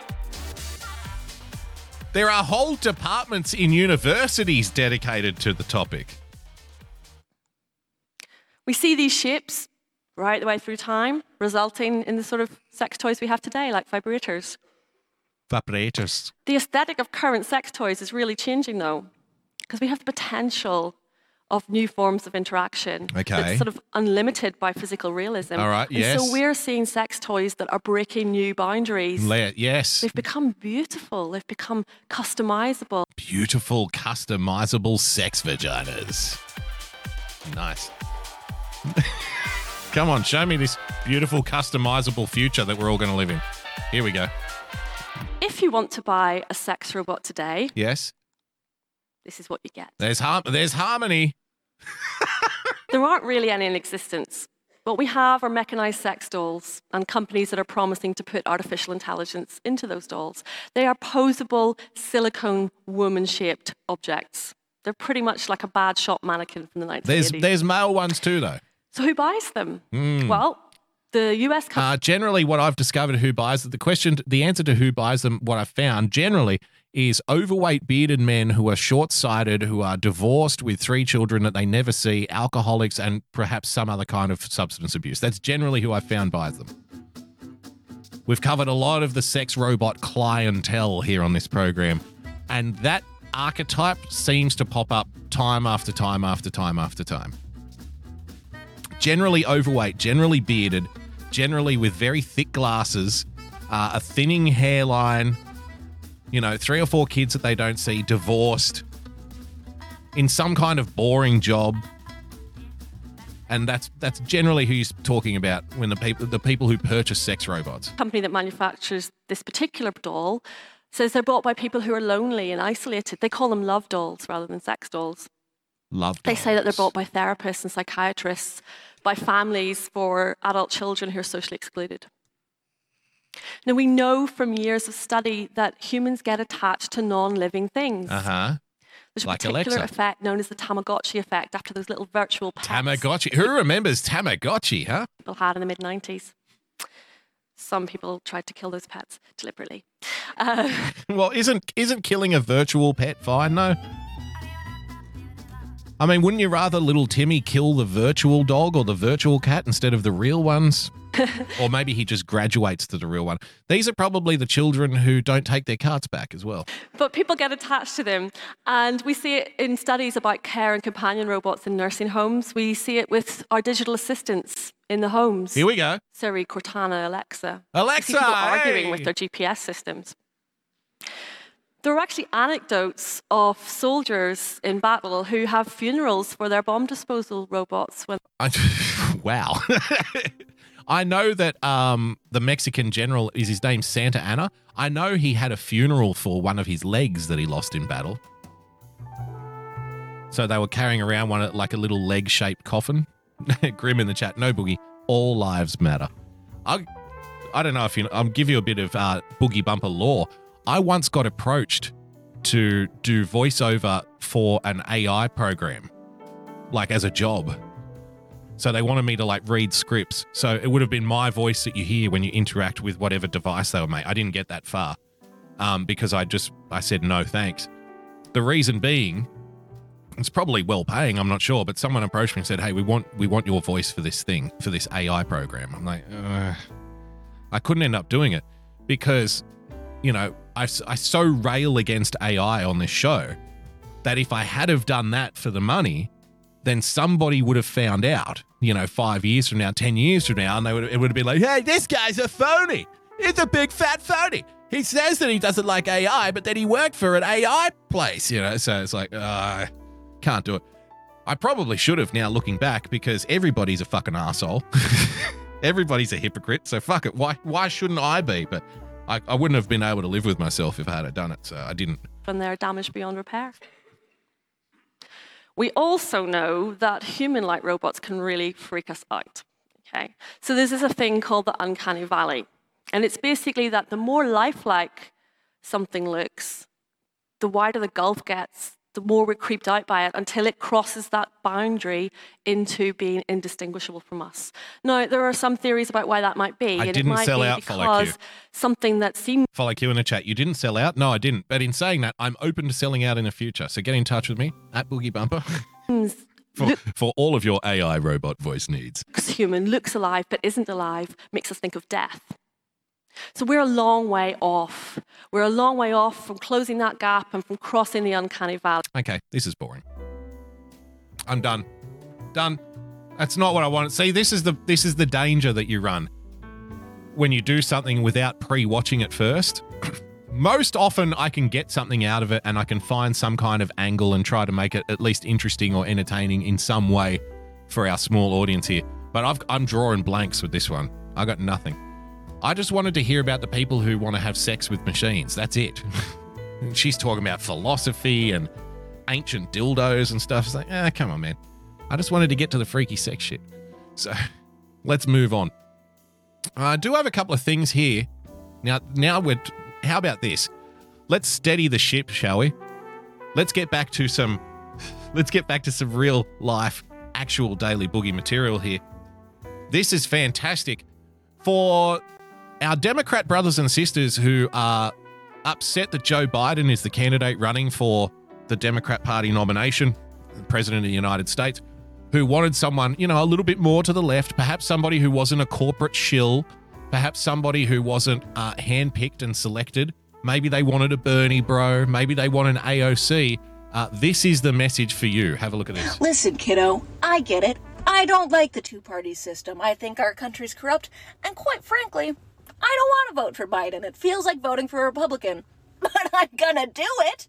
You want to know why? Because the alternative is a fucking fascist. Yep.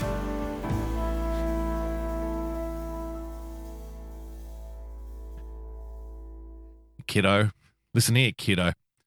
Now, what I love about this more than anything, you have been told for the last four years, right, by this very same group of people that merely merely voting for someone because the alternative is worse is not good enough, right? You've been told that repeatedly over and and hey, I even have some sympathy with that view. I wish that things could be better. I wish that things could be ideal. But if you're given the choice, if you're given two bad choices and one is a little bit worse than the other one, then it's kind of silly not to vote for the one that's less worse, even though it should be a different way. But we don't live in, uh, you know, ideal land. There's a great line from uh, American Dad where Francine is like, Well, you should do this and you should do that. And he's like, Yes, but we don't live in should land, Francine. ah, should land. Where once a week, where every year they play they play a football game against they get their idealistic asses handed to them by reality check tech. we don't live in should land, Francine. So you've been told that it's not good enough to just vote for one guy because you dislike the other one more. But now that is exactly the mantra because, hey, at least Biden's not a fascist, right? I don't like the two system. Phobic Cruz. At, ideal land would be fascist Trump. Um, I think our country's corrupt, and quite frankly, I don't want to vote for Biden. It feels like voting for a Republican. But I'm gonna do it. You want to know why? Because the alternative is a fucking fascist. really? A fascist is a fascist. Nobody knows what fascism means anymore. Like I said, in my country, we have the military patrolling the streets in the second biggest city in the country. And people are being arrested for posting things on Facebook which go against government advice, right? If you post something against government policy, you will be dragged out of your home and thrown in cuffs and thrown in jail. If you walk around outside out of your allotted exercise time hours, you will be accosted by the fucking military on the streets. This is literally happening. And it's happening in a place which is run by the most progressive government in the country, where supporters of that government will tell you to your face that the other guy is a fascist. I shit you not. We are living in a state of mass political confusion where people can support draconian attacks on individual rights on the basis that hey we're doing this because we hate fascism. It is it is retarded beyond all eh, beyond beyond my worst nightmares. And you cannot even explain to people. You cannot even t- you cannot even tell these people what fascism means. They don't understand. They don't want to understand. They don't get it. Fascism is what they invent. Fascism is something somebody they hate. That's all they think. Republican. But I'm gonna do it. You want to know why? Because the alternative is a fucking fascist. A fascist is a fascist. Maybe we can have the conversation No, about dismantling the scream more sweetheart two-party system when a fascist isn't running. Maybe we can do that later, kiddo. Champ. I've got to say, um, political opinion aside, this is kind of like the female version of Brendan Dilly. listen to the voice. Listen to the voice. We gotta do it, kiddo. You fucking fascist. Hi, Brendan. Swear to God, listen again. Take the take the the particular political view and put that to one side. Like the mannerisms and everything. It reminds me so much of Dilly. Look at this. Fascist! A fascist is a fascist! Listen this part here. Maybe here. we can have the conversation about dismantling the two party system when a fascist isn't running! Maybe we can do that later! Maybe we can do that later. Maybe we can have the conversation when a fascist isn't running. Maybe we can do that later. I don't know. Fantastic. Get up! We found we found the Joker to Dilly's Batman. Oh yes. Come on now. Oh, champ! Champ! Chief! Maybe we can talk about it later! Fantastic. Her name Listen, her kiddo. name by the way, if you want to follow her on TikTok, her name is Hole. Hole. Okay. Uh now this was very sexy. This is a Joe Biden like little mini Twitter fucking video that he put out earlier today. Have a look at this. A nation exists. Speaking of to fascism. serve its Speaking of fascism. Americans want great schools for their children. Several school districts have canceled classes for at least the rest of the month, leaving working parents scrambling for childcare options. This is outrageous. So, inauguration, he said, you know, parents want better schools for their children. Like, I said this months ago on this show, right?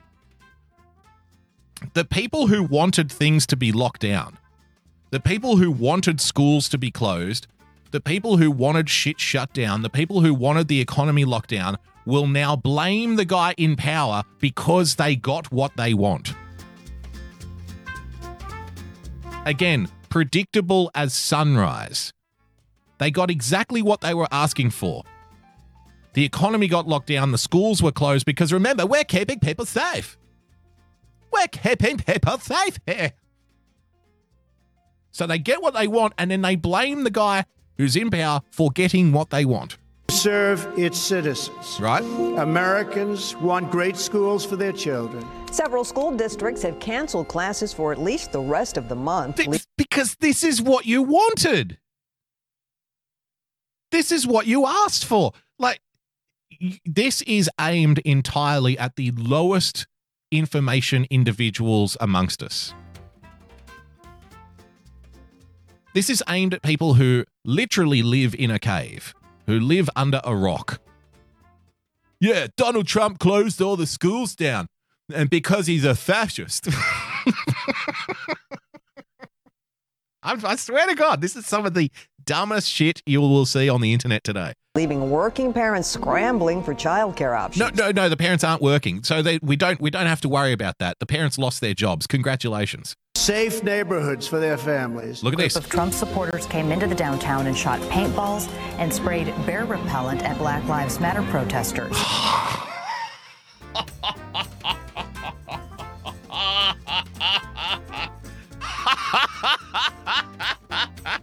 Yep. Yep. I, I'm sorry. I'm almost at loss for words for the chutzpah of this, the gall, the balls of this. I'm actually impressed. Like I've got to fucking tip my hat. People want safe neighborhoods. So hang on, you're telling you're telling me that in the scenario where, you know, 12 or 15 or 20 cities, there's rioting and looting and people literally throwing Molotov cocktails into the windows of local police stations. That's happening. You know, in the initial riot after the George Floyd death, a dozen people were killed, shot, stabbed, bashed, killed, including a retired policeman who was like trying to protect his store or something, shot to death on the street by the protesters. Now, you know me, I'll give Trump a whack when I think it's appropriate to do so. But this is like next level stuff here. Like, if, if I was working on this campaign and like somebody said, we're going to put out this Twitter video, I would look at it and go, you can't be serious. You're really going to try this? You're going to try, you're going to try this angle? that he's broken his promise about keeping neighborhoods safe because on one occasion, people with American flags shot paintballs at people who were trying to attack their car. Is that really what you're going with?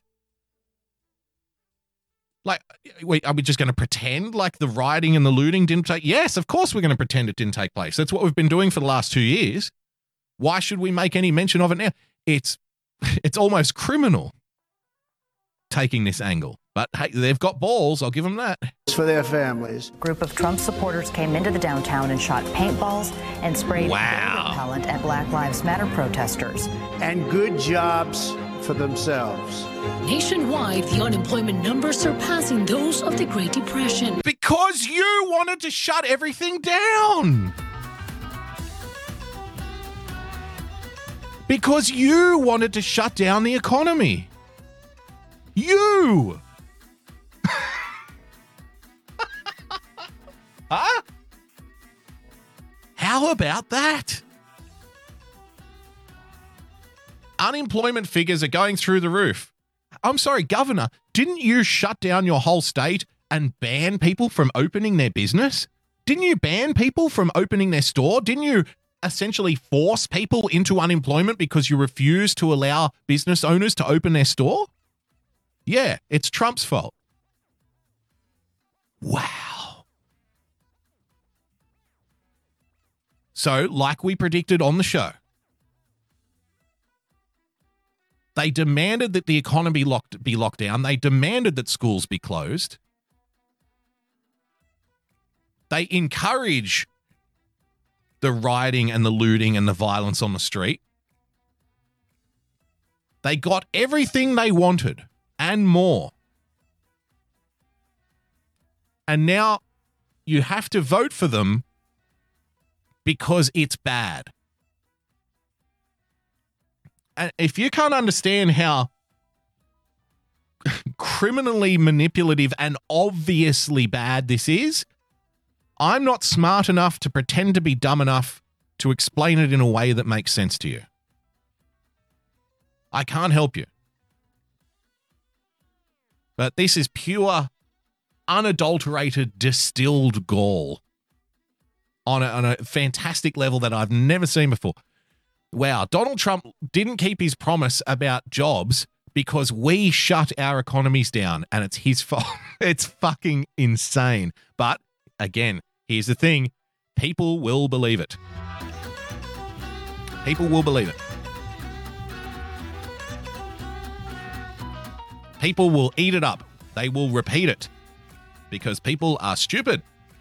And voters are even more stupid than the average person. And good jobs for themselves. Nationwide, the unemployment numbers surpassing those of the Great Depression. These are just and reasonable demands. Promises made, promises broken. Look at all of this violent footage of guys sitting in the back of trucks shooting paintballs.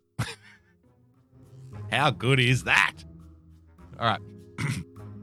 Let me show you this. A little bit of reporting from down under, ladies and gentlemen. Donald Trump has defied local law and the threat of fines to host an indoor rally with a packed, maskless Las Vegas crowd. Maskless crowds. How s- do you see this? He's violated local law. A packed, maskless crowd. How dare they? In other news, you need to vote for Joe Biden because Donald Trump has forced everybody to stay inside and wear a mask. Donald Trump has ruined the economy. the first since June. Yeah. The president did win over some, oh, yeah. polls showing he's a hit with Hispanic voters. Look at the framing. I love framing in these little videos. So Donald Trump has defied laws. He's put everybody at risk. He's killing everybody. Uh, the maskless crowd, ladies and gentlemen. But it, it impressed some people, and you expect to hear, you know, I guess white nationalist Nazis, uh, if, whatever. Uh, it's impressed some people with Latino voters now backing him in the polls. And now let's get back to why Donald Trump is a, is a fascist. Donald Trump has defied local law and because they've got to find they've got to find a way to say that he's getting a bump in the polls from the Hispanic voters, but they can't just say it. They need they need to say it in a way that highlights what a terrible COVID denier he is. You know what I mean? The threat of fines to host an indoor rally with a packed, maskless Las Vegas crowd. I, I love maskless. a maskless crowd. the first since June. Yeah. The president did win over some, with polls showing he's a hit with Hispanic voters. In the desert heat, they lined up for hours. Did they? Some even camping out for days. The Second Amendment, it's God, and it's everything what America is all about. Roll. they always have to find the guy, don't they? They have to find that one guy. Well, yeah, I got my shirt on here. It's got a gun on it. And uh, the Second Amendment is about guns and it's about God. And like, that's what America is. It's like guns. It's God holding a rifle. That's what America is. I tell you what. they they hunted for hours to find that guy. hey, let's let's talk to the guy with the God and gun shirt on. Yeah, we know. Like every Christmas, uh, we put up uh, like a big uh, mural in the house. It's got baby Jesus holding a, a Glock, a nine mil, because you know uh, Jesus was uh, uh, for the Second Amendment, and God has uh, uh, an AR-15 rifle. He's he's a big fan of the uh, Second Amendment, uh, so we believe in God and guns. Rolling the dice in the hope of winning a seat at a rally called the Great American Comeback. Social dis- Now, this is fantastic. Say what you will about Trump, but the ability to troll is still there. It's not as strong as it was in 2016, I don't think. Definitely not as strong.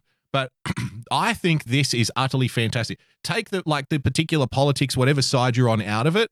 This little thing that you're about to see, I just fucking laughed and laughed and I thought it was wonderful. distancing was non existent, and mask wearing only for those in the all important TV backdrop.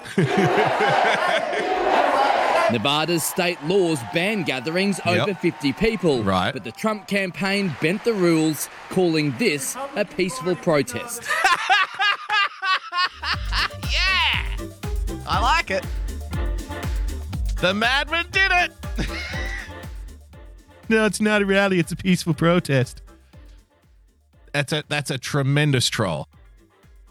When you take into consideration all of the media saying there's nothing wrong with peaceful protest, peaceful protest, don't spread the virus, right? Whoever came up with that is a fucking genius. I love it.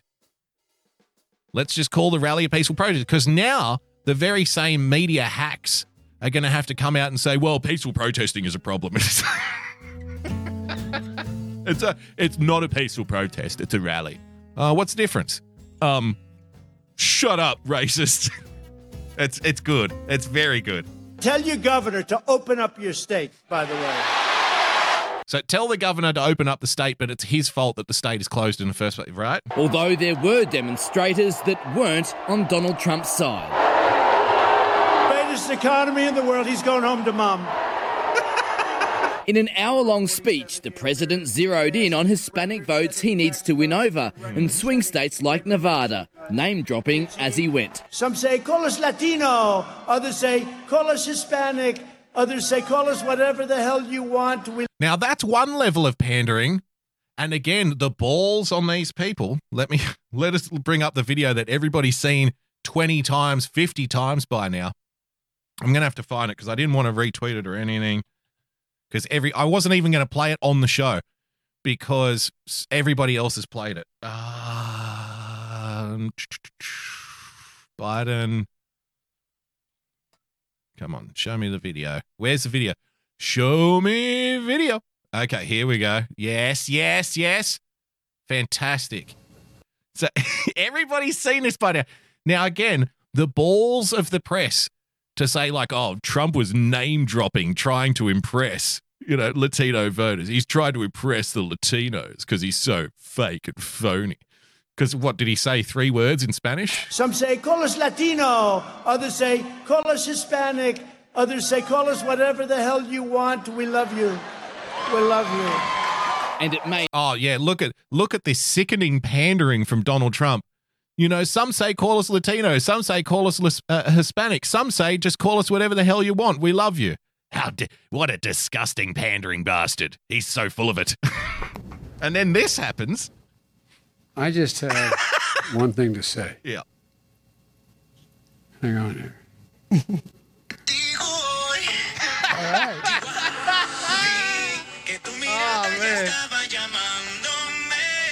There you go. Dance a little bit, Joe. Come on. Holy shit. I tell you what, if I had the talent of any one of these people, I'd be, I'd be elected president by acclamation.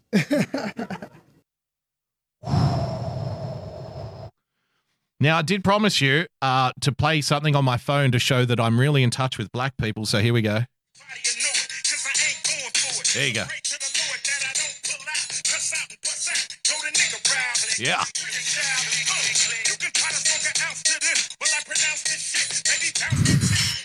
So if you're a black person, just know that I'm on your side. I understand you. This is literally on my phone.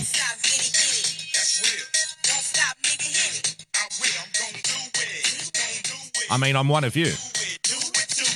I mean, if I had half the talent, I'd be the best podcaster on earth. I'm not pandering or anything.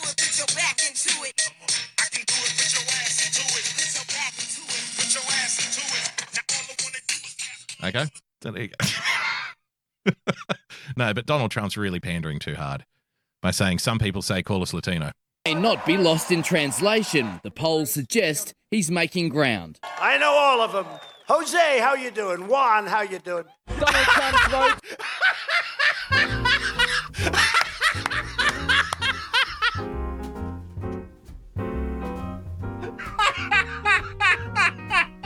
That's actually fucking hilarious.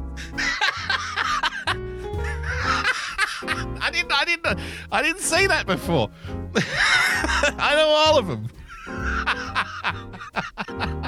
Holy shit. you, you know, we love our Hispanic voters.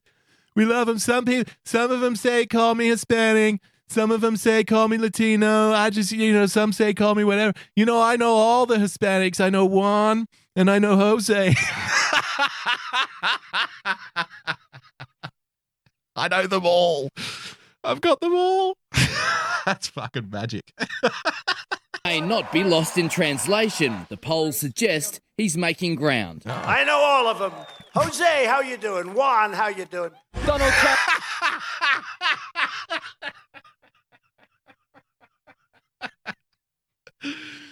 That's a that's a very old fashioned granddad thing to say, isn't it? Because that's that's again the kind of thing. Oh my god, it's so stereotyped and so racist, right? Because people will say that's racist. Like, how dare? Oh, what? All Mexican, all Hispanics are named Jose or Juan. It's like, yeah, well, most of them are. a lot of them are, and I know all of them. What are you going to do about it, huh?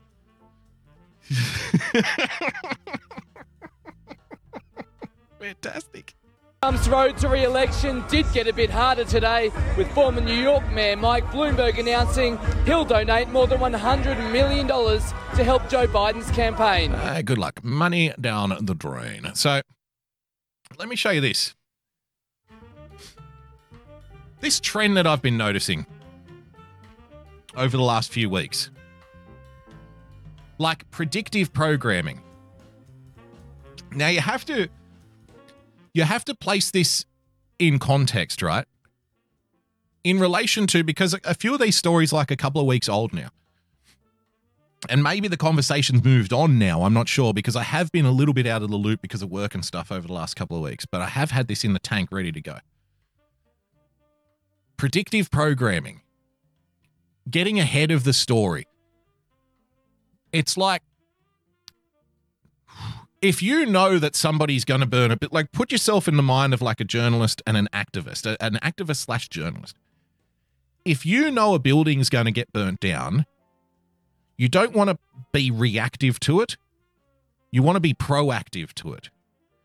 So what you would say is like, oh, these this particular building is very old and prone to fire damage. You know, the day before it burns down. So that way you can protect the person who's throwing the Molotov cocktail in such a way as it's like, well, of course that building burned down. It was old and prone to fire damage, right? You see what I'm saying? You get ahead of the story so you can steer it in the directions you want. And then you can turn the conversation into like, why didn't this? Why did the city inspector not shut this building down because it was old and prone to fire damage? It's like, hang on, hang on. Why aren't we talking about the guy who threw the Molotov cocktail? Well, you know, whatever. We can have that discussion, but you're just trying to distract from the government not doing their job in closing buildings down that are prone to fire damage and old. Right? You see what I'm saying here? It's a way to control the conversation, and the, the corporate press. Once you see it, you can't unsee it. They do this all the time, constantly. So I've been watching this trend. CNN, and gentlemen, protests or riots, it makes a big difference. Back to school in a pandemic. Within the next two weeks, the country will have fully returned to school. In many states, that means kids will be back in school in person, even as this is from the 28th of August, by the way. Even as in most places, the coronavirus continues to spread pa- faster than any attempts at contact, contact tracing can track it. President Donald Trump and his conservative allies have been unequivocal in their support for sending children back to the classroom. What was that Joe Biden commercial we just watched, right? Remember, kids not being in the classroom is a broken Trump promise. That, so they want the kids, they don't want the kids to return to school. They actively say, no, no, we can't send the kids back. It's too dangerous. It's too risky. We need to shut it down, right? Americans want great schools for their children. Several school districts have canceled classes for at least the rest of the month. Right? Remember, this article is the 28th. This Joe Biden video came out today. A huge Democratic pioneer. Biden set to emerge. While former Vice President Joe Biden hasn't been, as Trump suggests, hiding in his basement for the last few months, it's also true that he has kept a very conservative schedule during the corona the COVID-19 pandemic. Jesus Christ. The the cover they run for these people is sickening. That is set to change in the coming days, according to the Biden campaign. So they're speaking to the Biden campaign. They know the angles the Biden campaign is going to take, and they get ahead of the story. Have a look at this. Remember the poll numbers? So after the Democrat convention, uh, Donald Trump got closer to Joe Biden in their official poll numbers, right? Number two, did Trump get a convention bounce? Nothing about Biden's convention bounce or lack thereof. Biden actually dipped after the convention. But we need to get ahead of the story. Don't no, don't worry about uh, Biden's polling after the convention. Let's talk about how Trump's post-convention bounce wasn't as big as we thought it would be, right? Republicans are working hard to make the case that the president received a major polling boost from his four day convention last week, pulling himself much closer to Biden. Trump's tweets aside, there's not a ton of evidence out there of a major Trump surge. we all watched, we all watched the gap that was like at 11 points or 12 points evaporate to zero during the Democrat convention. And so then now that they're neck and neck, then the Republican convention happened, and we say, well, there wasn't a huge bounce because, right, the, the bounce actually happened before that. But you get in front of the story. Look at this one protests versus riots. Remember, this is the 28th of August. To hear Trump and his allies tell it, the situation's unfolding in Portland, Oregon, and Kenosha, Wisconsin, in response to several high profile shootings of the police by the police of black men is rioting, plain and simple. Trump's efforts to label what is happening in major cities as riots speaks at least somewhat to his desperation, politically speaking, at the moment. Just let that sink. Let, let that sink in. Still a still a line for PJ Dubs. Let that sink in. that line again. Trump's efforts to label what is happening in major cities as riots, like it's some kind of far off, out there idea, speaks at least somewhat to his desperation, politically speaking, at the moment. He's so desperate to win the election that he will call a protest a riot. Quote Peaceful protests dominated the news. Race relations jumped in importance in the voters' minds, and support for the Black Lives Matter movement rose to a majority. It didn't actually, it actually went down. We covered it on this show. Remember, less people are now supportive of Black Lives Matter than they were before. Perhaps in large part because of the riots. No, no, there are no riots. It's peaceful protests. If you call it a riot, it's because you're desperate. You must be desperate to make a jump in the polls. So they got ahead of the curve, right? Now look at this. Three days later, three days later from that article, Biden condemns Kenosha violence and rebuts Trump's law and order message. Have a look at this. Play the stupid video, CNBC. Play it. Play it. Play it now. Play it now. Play it now, my baby. Biden, Democrats, and violence. Want to hear you say that it's all right. Cause we got all night to set the town alight. It doesn't look like it's gonna play Come on, Joe Biden, play it now. It's not a riot, it's a protest. Mother of fuck. Okay, it's not going to play. Thank you so much. Thank you so much for being reliable, Mr. Internet. Anyway, we all saw the video Joe Biden coming out saying, rioting is not protesting, looting is not protesting, right? So, again, add that into the mix of what I'm about to show you here. CNBC. Also, add into the mix the conversation about coronavirus stopping usual votes from taking place, right? This is from the 14th of August, this particular article.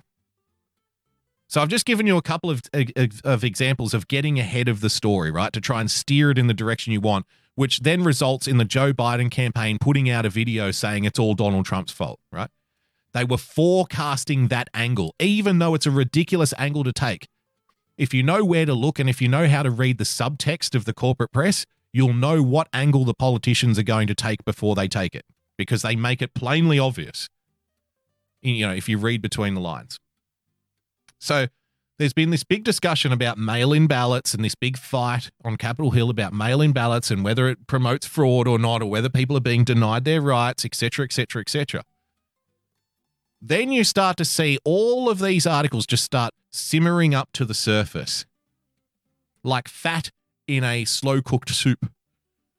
Election officials warn it could take weeks to determine results in November. They're preparing you for this. While President Donald Trump continues to drive unsubstantiated claims that mail in ballots this year will lead to voter fraud, again, it's not unsubstantiated. Uh, we know that in cases of voter fraud, the most likely and prevalent case of voter fraud is mail in ballots.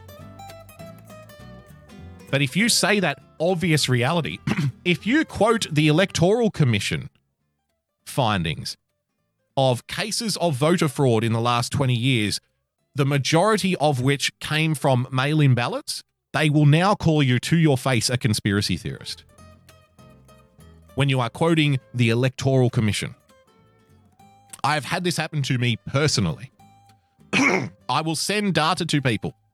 It says, look, if you take all of these infractions uh, of voter fraud, the overwhelming majority of them are mail-in ballots.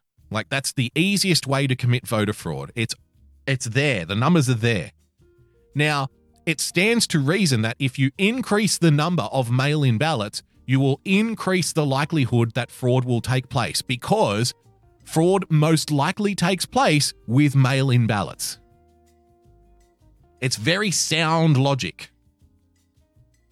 You will say this to people, and they will look you straight in the face and say, There is no evidence for it. You're a conspiracy theorist. So, getting ahead of the story. Listen to this. What's typically regarded as an election night could drag on for a week or longer as the coronavirus pandemic changes voting habits and as problems at the US Postal Service slow mail in ballot delivery, experts warn. Can you just imagine? Now, you've remember you've also had the stories, haven't you, of if Donald Trump loses, there's going to be pandemonium and violence, right? You've had the stories if Donald Trump wins, there's going to be pandemonium and violence. Depending what side of the aisle you're from. Just imagine if on election night it appears as though Trump is the winner. And then a week later, two weeks later, we keep finding more mail in ballots.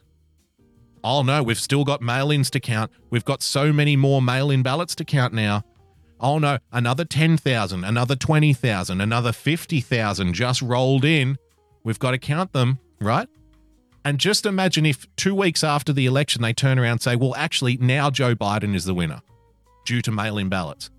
For the last six months, you've been prepped that your voting habits need to change because coronavirus is too dangerous. And you've been told that uh, mail in ballots, there is no possible way that any kind of fraud can occur with mail in ballots because you're a conspiracy theorist. You've also been told that you will not accept the election result because Donald Trump will refuse to accept the election result, and that's wrong, right?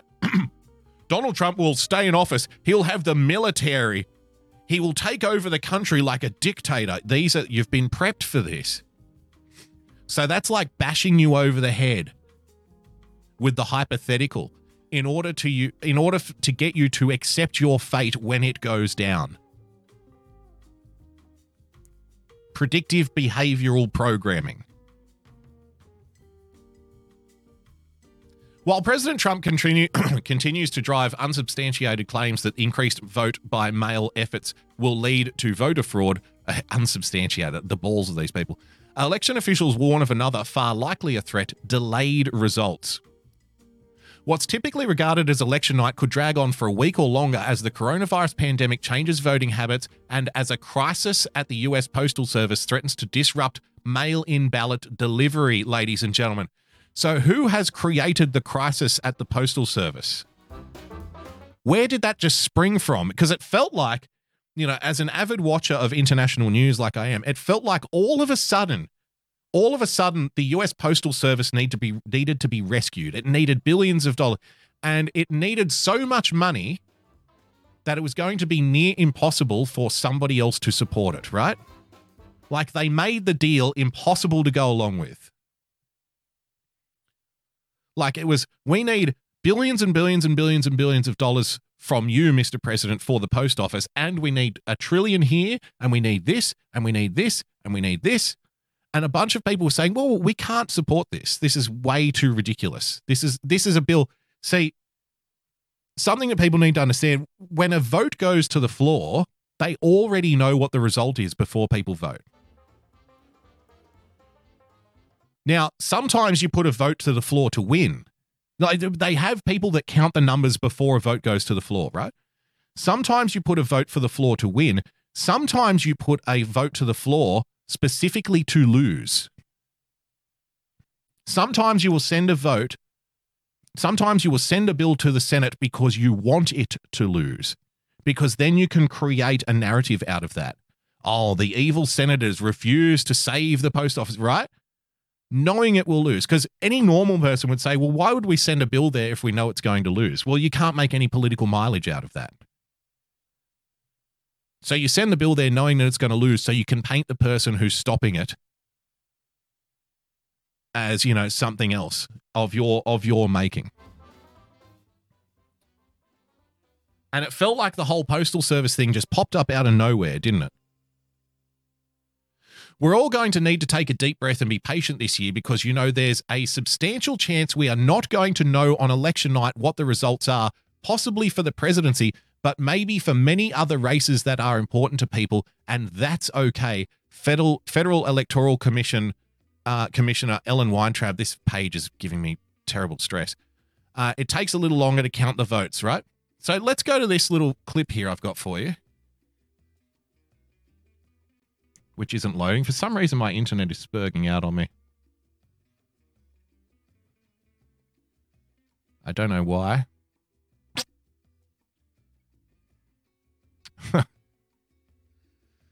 Ah, this is this is most convenient. Thank you so much. Thank you, internet.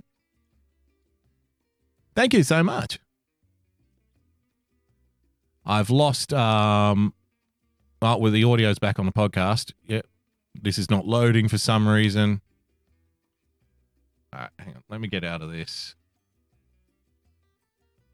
Close that.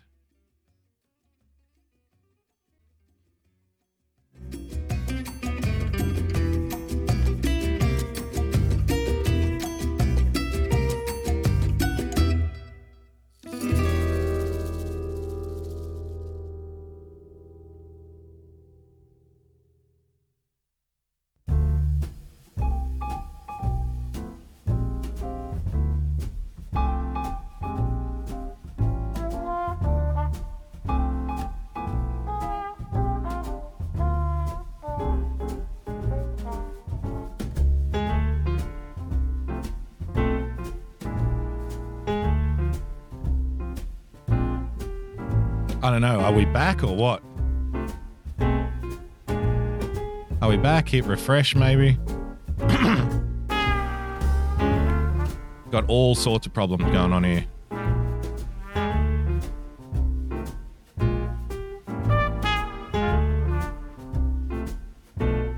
If you hit refresh,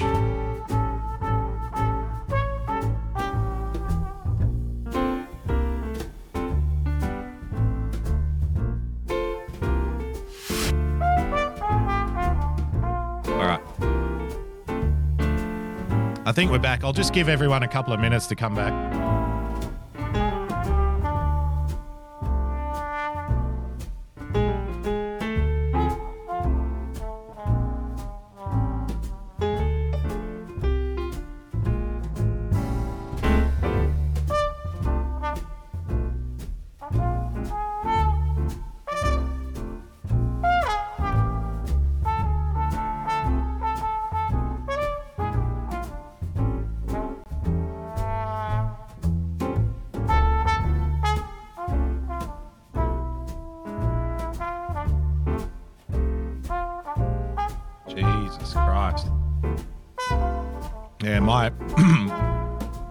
There's uh, some crazy things happening on this end.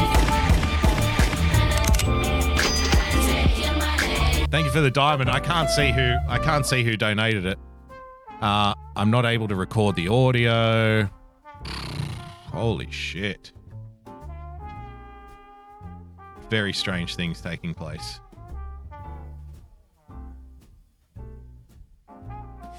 Well, just have to do our best. Um, so I'll, I'll continue on here, but wow, that's that's a mind fuck. I'll have to get the audio later on from the video or something. I don't know. I don't know. Ugh. Yeah, I just lost all my screens. OBS, uh, my OBS just like dipped out, just shut itself down. All of my web pages like shut down, everything. So uh, I'm not recording the straight audio now. After that, for some reason, like so, my audio recording software is just not working. It's just frozen. So I don't know. Um, hopefully, I'm getting the video, and I'll just have to like use the video audio, which is never as good. I don't like doing that. I'd rather co- record the raw audio. But hey, you got to do what you got to do. All right. So where were we? So okay. So we're being told that um, trying it back on track here. We're being told that you need to prepare yourself. So it seemed like the post office problem just sprung up out of nowhere, right? And then all of a sudden it needs all this money and demands were being made that were very difficult to meet. You're being told that voting is going to change, there's going to be more mail in ballots. You're also being told that it's silly to suggest that there's going to be voter fraud from mail in ballots. That's never, ever happened before. You're some kind of conspiracy theorist. And you're being told to get used to the idea that election night could take weeks to decide. So don't even worry about what happens on election night, okay? Don't even don't even concern yourself about that. Have a look at this from August 15th. So this is a day after that article we just read on CNN. Beware of the blue shift. I'm Michael Smerconish in Philadelphia. We're 80 days now removed from the final day of voting, and it's entirely possible that we're headed for a major dispute over the outcome, even without foreign interference or fraud. right? There is no foreign interference and there is no fraud. But there could be a major dispute. Get ready. Look at it. The blue shift, ladies and gentlemen. Not the blue wave, the blue shift. Here's how it could happen. Say it's election night 2020. The presidential race all coming down to who wins Pennsylvania in order to win the Electoral College. Now, remember, President Trump beat Hillary Clinton in the state in 2016 by only 44,292 votes, less than three quarters of a percent. That's the narrowest margin in 176 years. So let's imagine that on election night it's even closer, that he's winning, say, by 20,000 votes. The Associated Press, the cable networks like ours, have not yet declared a winner because they've learned the hard way how numbers can shift before the final official certification. Oh, yeah. Are you ready for this? Are you ready for this, ladies and gentlemen? like I said, I've handpicked like maybe four or five examples here of this getting ahead of the story programming. That hey, hey, hey, no, no, no, no, don't election meddling. Yep, yep, fine. But there's going to be more mail-in ballots. But hey, there's no fraud with mail-in ballots. That would be silly to suggest. But the results on election night, we're not going to declare a winner.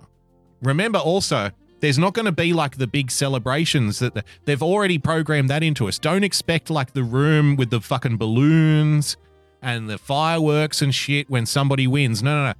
The election will be decided. You've already been told this. The winner of the uh, of the election will make a speech in front of a room of maybe half a dozen journalists. Or they might even just put out a press release because hey, coronavirus, we can't have everybody in the same room at the same time, right? So that's already been baked into the equation. Of the election results. They remember all too well the nightmare in the year 2000 when Florida. Al Gore was declared the victor, and then Florida's results changed and he lost. So in our scenario, Which is a beautiful example for them to use because they'll say, well, hey, it happened to a Democrat before. Why wouldn't it happen to a Republican now, huh? Right? Get used to it. It's happened to us before, Republicans, right? Both candidates end the night without claiming victory or conceding defeat. Now imagine that as the returns continue to be tallied, that 20,000 vote lead begins slipping away. it could well happen due to the phenomenon known as the blue Remember, it happened in Arizona as well. Just recently, remember the Republican um, Senate candidate? I forget her name, and she was in front. They thought she won, and then over the next week or so, Kyrsten Sinema ended up winning. Remember that? We've been down this road before. We have seen little micro examples of this already. blue shift. The fact that since 2000, votes counted after Election Day have predominantly skewed Democratic. Votes counted after Election Day have predominantly skewed Democratic. It's just the way it is.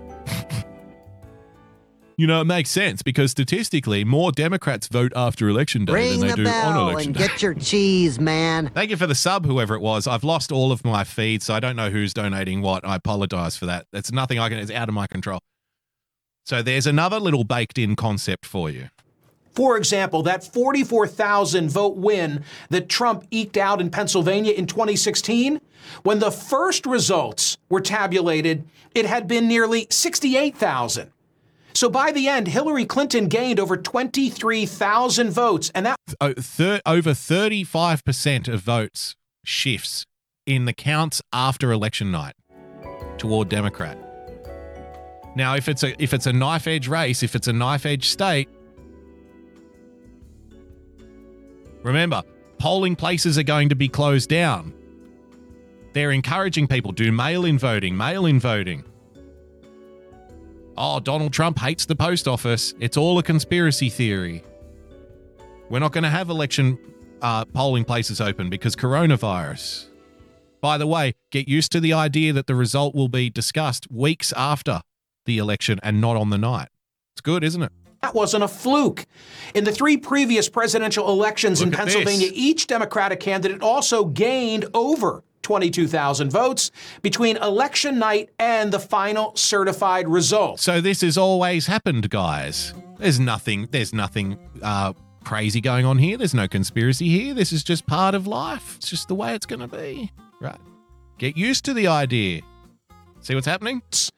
So back to our hypothetical, what might the president Uh-huh. do if his go. margin Here of victory go. keeps dropping? Well, look at the 2018 Senate race in Arizona. On election night, Republican Martha McSally was ahead by 15,000 plus votes. But Democrat Kyrsten Sinema came from behind bigly, picking up more than 71,000 votes to win by nearly 56,000.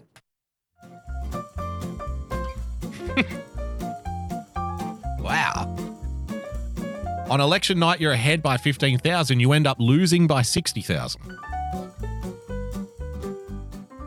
The president got involved. He noted this and tweeted the claim of electoral corruption and called for a new claim. election.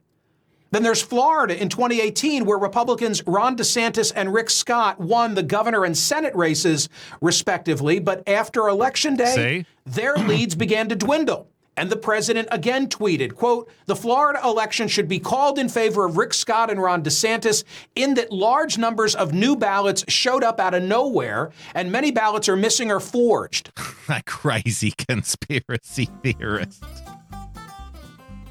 Crazy conspiracy theories, ladies and gentlemen. A look at this. Guest. Edward Foley is a constitutional scholar and professor at the Moritz College of Law at Ohio State University, where he directs the election law program. Professor, uh, how plausible the scenario that you've outlined? Unfortunately, very realistic. And good morning. Good to be with you. You say that why?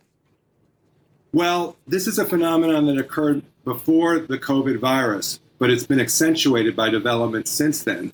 I wrote the piece last year because of observing what happened in 2018, like you talked about. But I first noticed this back in 2012. So it is a new phenomenon in the last two decades since 2000. And when I first noticed it, uh, it wasn't understood then. But I tried to publish my piece in, in 2013 to uh, bring to light this phenomenon because it is new. It's the product of changes that have taken place with good intentions, but an unintended consequence of election reforms. Is it indicative? This is the key question. Is it indicative of malfeasance? No, not.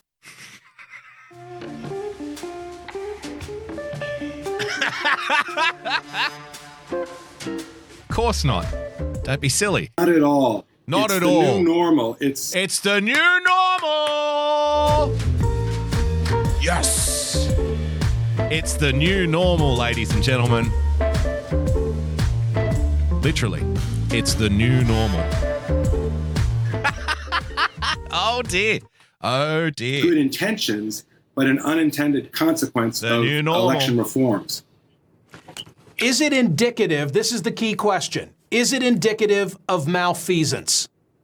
No, not at all. It's the new normal. It's uh, provisional ballots, which was a reform Congress adopted in 2002 in the Help America Vote Act. It's the increased reliance on no excuse absentee voting, which has occurred in the last two decades, even before the pandemic. So there have been these other changes in our election system since those hanging chads of 2000. See the cleverness of the question, the cleverness of the framing here. These it's it's easy to spot what they're doing when you know what they're doing, but to the average person, they don't really spot this. So the framing of the question, right, was is the is the increase in after election night mail-in ballots indicative of malfeasance? That's the wrong question to ask. And he knows it's the wrong question to ask, right? So is it indicative of malfeasance? No, it's not. No, of- of course it's not. But is the increase in mail-in ballots is the increase in mail-in ballots a potential for increased malfeasance? The answer is yes. See, an increase in mail-in ballots isn't necessarily indicative of voter fraud, but more voter fraud occurs when there is more mail-in ballots. Do you see how they frame that to get around that inconvenient reality? We know more mail-in ballot, uh, more voter fraud occurs with mail-in ballots because the fucking electoral commission says so. So you don't ask that question. Instead, you ask, well, if there's more mail-in ballots, does that mean it's all a fraud? See, it gets dumbed down in order to frame it a certain way. It's called getting ahead of the story, directing the story in the direction you want it to go. So when you try to have a, a discussion with somebody and say, well, more mail-in ballots will inevitably inevitably lead to more fraud because the most common way of committing electoral fraud is through mail-in ba- ballots. And people will say, no, just because there's mail in ballots doesn't mean it's all rigged, right? It's dumbing down the argument and it's directing it in a certain way so you get you get stuck on these little fucking rabbit hole dead end conversations which aren't actually the issue at hand. That's not the right question. It's not the actual problem. But that's the way we like to frame it. Have a look at this. getting ahead of the story. Dem Group warns of apparent Trump election day landslide. A top Democratic data and analytics firm told Axios on HBO it is highly likely that President Trump will appear to have won, potentially in a landslide on election night, even if he ultimately loses when the votes are counted. Just let it settle in with you. Have a look at what's happening here. It will look like Donald Trump won by a landslide, but he didn't. Your eyes will deceive you on election night. You will think that Donald Trump is the president, but he won't be. No. What's going to happen is Donald Trump will look, it'll appear as though he won on election night, but actually he lost. We just haven't counted the mail in ballots yet. you see what's happening here? Do you see what is what you're being prepared for? Way more Democrats will vote by mail than Republicans due to fears of coronavirus, and it will take days, if not weeks, to tally these. This means Trump, thanks to Republicans doing almost all of their voting in person, could hold a big electoral college and popular vote lead on election night. Quote, we are sounding an alarm and saying that it's a very real possibility that the data is going to show on election night an incredible victory for Donald Trump. When every legitimate vote is tallied, we get to that final day, which will be some day after the election. So they're already preparing you. Ignore the election night results. Right? That is that is the uniform message in all of these reports I'm showing you. When you drill down into the subtext, when you when you break away like the rhetoric and stuff, when you break away uh, the semantics of each individual little conversation, the message that's being drilled deep into the back of your brain is ignore election night. Ignore the election night results. Forget about the election night results. It's not real. The results you see on election night do not matter. That's what you're being trained to do right now.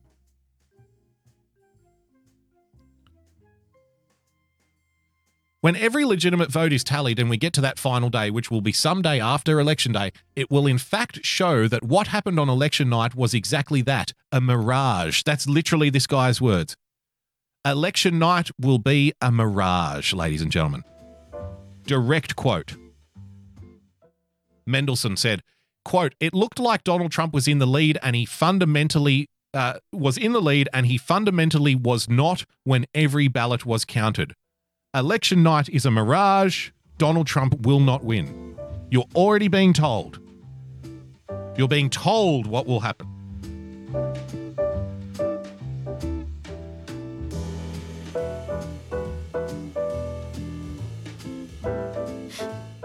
Once 75%, pardon me, of mail ballots were counted perhaps 4 days later, the lead could flip to Biden's favor. This particular modeling scenario portrays Biden as ultimately winning a massive victory 334 to 204. So you are being told on election night, Donald Trump, it will appear as though Donald Trump has won by a landslide, but two weeks later, Biden will win by a landslide.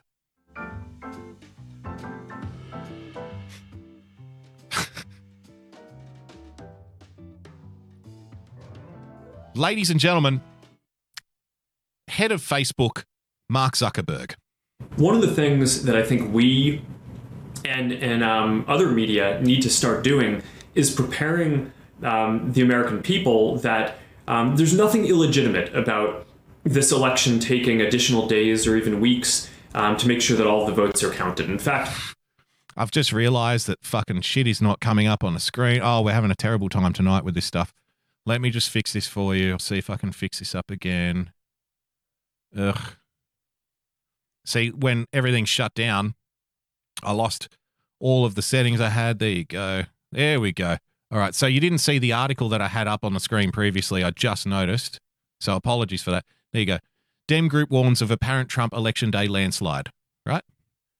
So let's have a listen now. Mark Zuckerberg, ladies and gentlemen. one of the things that I think we and and um, other media need to start doing is preparing um, the American people that um, there's nothing illegitimate about this election taking additional days or even weeks um, to make sure that all the votes are counted. In fact,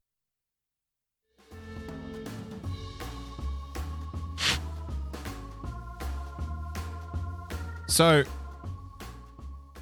if you want to if you want to dismiss what I'm saying, which is fair enough, you've got every right to do so.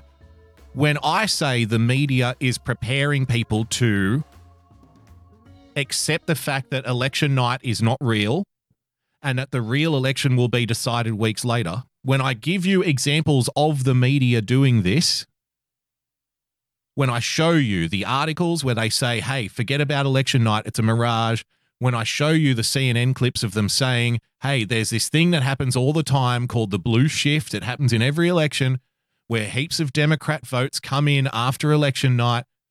When we talk about the, you know, the the problem with the post office and how it just kind of sprung up out of nowhere. And all of a sudden, the post office needed billions and billions and billions of dollars right now. And you had to approve this unapprovable deal right now. Otherwise, you're trying to steal the election. When you point out to people that mail in ballots are the most common form of voter fraud, there, ergo, logically, if you have more mail in ballots, you will have more cases of voter fraud, and you're being told that you're a conspiracy theorist for saying this. So you don't have to take this presentation that I'm giving you, you don't have to give it any consideration whatsoever. You can just call me a Trump magatard or something, or an idiot foreigner, or a conspiracy theorist, and everything you're saying is wrong because I say so. Fine, whatever.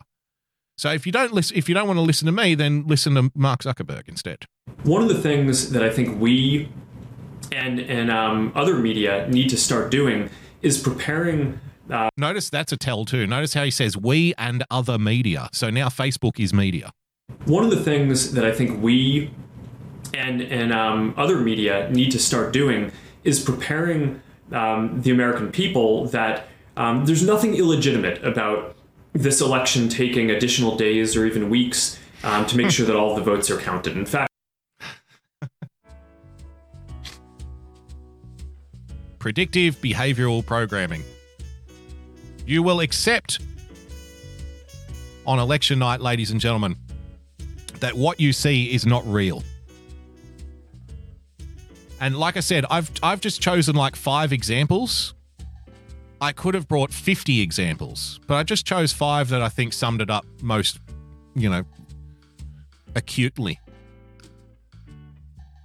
But I could have brought, uh, we could have done four hours on this and I could have shown you example after example after example after example. But at that point, it's overkill. So you're being told election night isn't real. Forget about it. You're also being told that there's going to be more mail in ballots because of coronavirus. You're also being told that because there's more mail in ballots, that doesn't mean that there's going to be more voter fraud, even though most voter fraud occurs with mail in ballots.